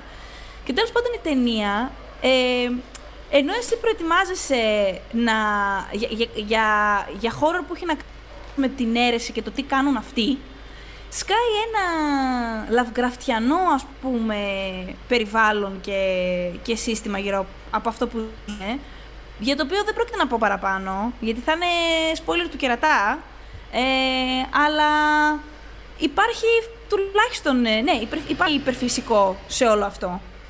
Ε, είναι πάρα πάρα πάρα πάρα πολύ ωραία ταινία ε, και είναι επίσης και μια ταινία που όταν την τελειώσετε, εκτός ότι θα τη σκέφτεστε για πολύ καιρό μετά, θεωρώ, είναι, δανείζονται, προσφέρεται για πολλά viewings. Γιατί μέχρι το τέλος αυτό που διαπιστώνω είναι άλλη οπτική σε όλη την ταινία. Οπότε μπορείς να την ξαναδείς με άλλο μάτι και θα είναι εξίσου διασκεδαστική. Mm. Ε, Εγώ δεν το έχω δει αυτό. Ναι. Περιμένω να. Ε, κάποια στιγμή θέλω να δω όλη την. Ε, ε και το Spring και το. Ναι, ναι, ναι, θέλω να δω και το Resolution γιατί όντως και εγώ έχω διαβάσει ότι παίζει κάτι περίεργο με το πώς ε, συνδέονται όχι. Δεν έχω καταλάβει ακριβώς και δεν θέλω να διαβάσω και περισσότερο, δεν θέλω να πολύ ξέρω. Αλλά mm. ναι, κάποια στιγμή είναι, είναι και εγώ από τα δημιουργικά δίδυμα που έχω περιέργεια τι έχουν κάνει, γιατί κάπως ακούγονται αρκετά στο, στο χώρο τους, στο είδος τους. Ναι, και είναι και απόδειξη ότι αν υπάρχει μια καλή ιδέα, και λίγο δημιουργικός. Εντάξει, προφανώς αυτό δεν μπορεί να γίνει στα πάντα. Δηλαδή, αν είσαι πολύ δημιουργικός και έχεις μια καλή ιδέα, και- αλλά θες να γυρίσεις τον Iron Man, προφανώς θες budget. OK, το καταλαβαίνω. Αλλά ε, μ, στο, στο, στο είδος του τρόμου που ούτως ή άλλως λειτουργεί με μικρότερα budget και γι' αυτό και επιβιώνει και έχει πάντα όλες τις δεκαετίες σχεδόν έχει πάντα κάτι καλό να σου δώσει. Μμμ. Ε, όχι ότι δεν έχει κάνει κοιλιά, αλλά γενικά επιβιώνει νομίζω καλά δημιουργικά. Ε, είναι απόδειξη ότι άμα έχεις καλή ιδέα και έχεις Ναι, και true. δημιουργικότητα και κάνεις και λίγα παραπάνω πράγματα μόνος σου, γιατί οι συγκεκριμένοι τα κάνουν όλα στις ταινίες τους, Ναι. οπότε εντάξει είναι χρήσιμο και αυτό, forcing δηλαδή, θα βγει το πράγμα. Δηλαδή η ταινία πραγματικά δεν φαίνεται ότι είναι μια πολύ low budget ταινία. Έχει... Α. Ναι, ναι, ναι, είναι, όχι ότι θα ήταν κάτι, ένα B movie και να έχει αυτή την αισθητική, αλλά δεν, είναι, κα- δεν έχει κάτι τέτοιο. Είναι αξιοπρεπέστατη σε όλα της. Και κλείνω με μια ταινία που δεν ξέρω. Η αλήθεια είναι ότι δίστασα να τη βάλω. Καθαρά Ναι. γιατί στη, στην Αμερική πήγε, πήγε πολύ καλά. Δεν, Οκ. μιλάω, για το, ναι, μιλάω για το περσινό Ready or Not. Όπου, Α, οκ. Ναι, όπου ερωτεύτηκα και ορκίστηκα στην ε, Samara Weaving. Ωραίο Δεν είναι, θα ωραίο είναι. καταλήψω. Ωραίο είναι, και εμένα Δεν μ' θα άρεσε. την καταλήψω. Ναι. ήταν πολύ καλή. Όχι, ο λόγος που δεν την έβαλε ήταν γι' αυτό. Γιατί ρε παιδί μου, εντάξει, έχει τουλάχιστον κάνει 28 εκατομμύρια. Οκ, δεν είναι αυτό που θα μπορούσε να είναι. Είναι η ταινία που θεωρώ ότι θα μπορούσε να έχει πάει καλύτερα. Που ανέφερα πιο πριν. Μμ. Ότι υπάρχει και μια ταινία που θεωρώ ότι με λίγο σπρώξιμο ή με λίγο κάτι, οτιδήποτε. Ναι, ναι, ναι, ναι. Νομίζω ότι είναι πολύ εμπορική ταινία στην πραγματικότητα. Ε, και θα μπορούσε να έχει βγάλει πολλά πράγματα. Αλλά γενικώ το παγκόσμιο box office δεν. Οπότε την έβαλα στο τέλος, γιατί πιο πολύ γιατί θέλω να την προτείνω, γιατί θέλω να την δείτε. Ε, Λοιπόν, σ- συν ένα ναι, από μένα, ναι. ναι. Συν ένα από μένα Συν- στην- στην πρόταση. Ναι. Το θυμάμαι, το θυμάμαι ότι σ' άρεσε. Ε, Λοιπόν, ακολουθούμε τη Samara Weaving, ε, η οποία έχει μόλις παντρευτεί έναν ε, γιο, ας πούμε, ένα γόνο, οικοή, ναι, ναι, έναν γιο, παντρεύτηκε ένα γιο. Παντρεύτηκε έναν γόνο μιας οικογένειας που από ό,τι ξέρει είναι πλούσια επειδή μ, ε, παράγουν ε, παιχνίδια, ε, είναι, έχουν τέτοιες επιχειρήσεις, ας πούμε, με παιχνίδια. Ε, και εμείς παρακολουθούμε τι συμβαίνει στην πρώτη νύχτα του γάμου τους. Έχει γίνει λοιπόν το μυστήριο. Επιστρέφουν ε, σπίτι, ας πούμε, να το γιορτάσουν με την υπόλοιπη οικογένεια. Μάνα, πατέρα, ζανάκιδες, όλοι. Μιλάμε για μεγάλη οικογένεια, θα πω. μμμ. Ε, και τις εξηγούν ότι είναι παράδοση στην οικογένεια. Την πρώτη νύχτα του γάμου. Ναι, όταν παντρεύεται ρε παιδί μου κάποιο παιδί της οικογένειας και έρχεται το νέο μέλος, είτε άντρας είτε γυναίκα, Ναι. να πρέπει να παλέψει για τη ζωή του. Τσαμπάρο μου σε φάση say what; Δηλαδή, δηλαδή τι πρέπει να κάνω, ε, της λένε πρέπει να... Πρέπει να ζήσεις, ας πούμε, μέχρι το τέλος του νύχτας, μέχρι να βγει η Ανατολή. Στην πραγματικότητα όμως, αυτό, αυτό που πρέπει να κάνουν αυτοί είναι να τη σκοτώσουν. Γιατί ε, αποκαλύπτεται. Όχι αποκαλύπτεται, είναι στο, στο πρώτο τίποτα, δεκάλεπτο της ταινίας το μαθαίνουμε αυτό, ότι οι περισσότεροι δεν ε, Αυτή οφείλεται είναι, στην. αυτή είναι η φάση Ναι. του, ρε παιδί μου. Τι να κάνουμε τώρα. Αυτό. Δεν μπλέξουμε την ότι παράδοση. Δεν- Έτσι. Δεν είναι οι επιχειρήσεις τους. Δεν είναι, δεν είναι ότι έχουν βγάλει από εκεί τα χρήματα καθαρά. Είναι ότι έχουν ε, Ναι. ουσιαστικά ορκίσει την ψυχή τους και τα πάντα όλα της ζωής τους σε ένα, ας πούμε, σε μία ε, σατανική μορφή. Ε, που τους είπε ότι λοιπόν, ε, εγώ θα σας δώσω πάρα πολλά λεφτά, θα σας κάνω πλούσιους και εσείς ε, θα μου δίνετε ας πούμε θύματα. Μα υπό αυτόν τον όρο ας πούμε. Και ξεκινάει ένα πανηγύρι ε, απίστευτο και πάρα πολύ σύντομο και το λέω για καλό, δηλαδή η ταινία είναι πολύ οικονόμα. Δεν τραβάει τίποτα. Είναι κάτι παραπάνω από μια ώρα. Πέφτει το ξύλο της αρκού gore ε, movie που, που έχω στις επιλογές μου. Έχει πολύ πράγμα, αλλά θα γελάσετε και τόσο πολύ. Δηλαδή, ε, το πρώτο, ας πούμε, μεγάλο kill που έχει να κάνει με μια βαλίστρα, είχα ακουστεί σε όλη την αίθουσα, σε δημοσιογραφική τώρα προβολή, που δεν ακούγονται και πάρα πολύ, ακόμα να γονοβουλιάζω. ε, ε, με υπέροχο Adam Brody και ε, Andy McDowell, να πω. Δηλαδή δεν είναι μόνο η Weaving μέσα στην ταινία έτσι που θα μείνει, χαρακτηριστικά. Ε, μ, αλλά έχει και, όπως ας πούμε είχε το Get Out, ένα κοινωνικό σχολιασμό κάτω από όλο αυτό. Ε, το έχει και το Ready or Not, δηλαδή, ας πούμε, της συνομοταξίας Eat the Rich. Ναι. Είναι πολύ καλή ταινία αυτή για να βγάλετε αποθυμένα σας. δηλαδή. Εκατό- Το βγάζεις- Εκατό της εκατό. εκατό της εκατό. Η δουλίτσα αυτό. γίνεται. Ναι, είναι, είναι πανέξυπνη η ταινία, είναι πάρα πολύ διασκεδαστική. Είναι και αυτή από ένα δημιουργικό δίδυμο, τον Ματ Μπετινέλη Όλπιν και τον Τάιλερ, συγγνώμη, που ε, ονομάζονται Radio Silence τέλος πάντων αυτοί. Είχαν φτιάξει μια ομάδα σεναριογράφων όπου υπάρχουν κι άλλοι, αλλά αυτοί την είχαν ξεκινήσει. Ε, και πραγματικά έχει το στομάχι σας, δηλαδή το, το παλεύετε με το γκορ. Δεν υπάρχει περίπτωση να περάσετε άσχημα γιατί συνδυάζει έχει και δραματικές και φοβερή κομμωδία. Πάρα πάρα πολύ αίμα δάκρυα και υδρότα. πάρα πολύ. πάρα πολύ. Ε, και νομίζω έκανε και έδειξε ότι είναι Starry Weaving, γιατί όχι ότι είχε προφανώς σε πράγματα, ε, ειδικά στην Αυστραλία από που κατάγεται, ας πούμε, αλλά φάνηκε ότι έχει στόφα πρωταγωνίστριας. Αυτό, αυτό ήθελα να πω. Mm. Ε, γιατί η ταινία είναι όλοι πάνω της, ρε παιδί μου. Προφανώς υπάρχουν και άλλοι και τους ανέφερα πολύ καλή αξιόλογοι, αλλά. Πώς να σου πω, στα πρώτα 10 λεπτά σε έχει πάρει με το μέρος της. Πραγματικά θες να, θες να τους θερήσει όλους. Να μην μείνει άνθρωπος. Τώρα, αν θα το πετύχει όχι, θα το δείτε. Αλλά αυτά και από μένα. Ναι. Ωραία. Ήταν δυνατή. Ήταν Δώσαμε λίγο. Ναι. ναι. Δώσαμε, ναι, είναι 13 ταινίες. Οπότε μέχρι το Halloween τις προλαβαίνετε, θεωρώ όλες ε, μία προς μία. Θα σας, εξετάσουμε, θα σας εξετάσουμε στο τέλος. Α, ναι, βεβαίως, γιατί θα έχουμε... Φαίνεται ότι θα έχουμε κι άλλο, θα το δούμε βέβαια αυτό, αλλά λογικά θα κάνουμε κι άλλο χώρο. Προσέχτε μέχρι εκεί. Ναι. Δείτε για να σας εξετάσουμε. Ε, οπότε μας ακούτε στο Spotify, μας ακούτε στο Castbox και σε όλα τα app που μπορείτε να ακούσετε podcast, στο Google Podcasts, ε, στο SoundCloud και φυσικά μας ε, μιλάτε όποτε θέλετε στο facebook pop για τις δύσκολες ώρες και στο oneman.gr αυτά εννοούνται και λέγονται. Ε, ελπίζουμε να μην ξανακάνουμε τόσο, τόσο πολύ καιρό να σας μιλήσουμε. Πώς θα τα καταφέρουμε. Εντάξει, τώρα σήμερα θα ακούσατε λογικά... Εγώ τη γλίτωσα. Η κυρία της λυρικής δεν ε, τραγούδισε. Εγώ, αλλά κάτι εγώ πώς πήγα, δεν ξέρω. Μηχανάκια και τέτοια, ε. Ού, μηχανάκια, ανταλίκα, κάποια στιγμή πρέπει να ήταν. Α, είχαμε, και, είχαμε και ανταλίκα, τέλεια. Αλλά να σου πω κάτι. Είχα φασιωθεί εγώ, χαμπάρι δεν πήρα.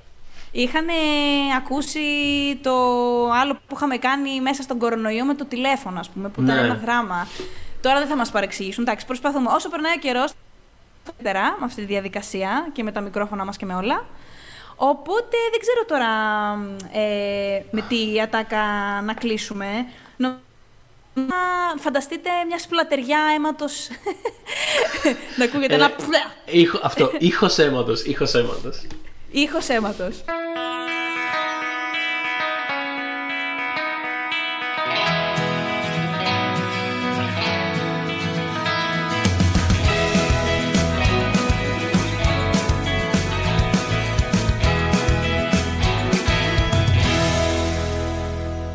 make that sequel, motherfucker.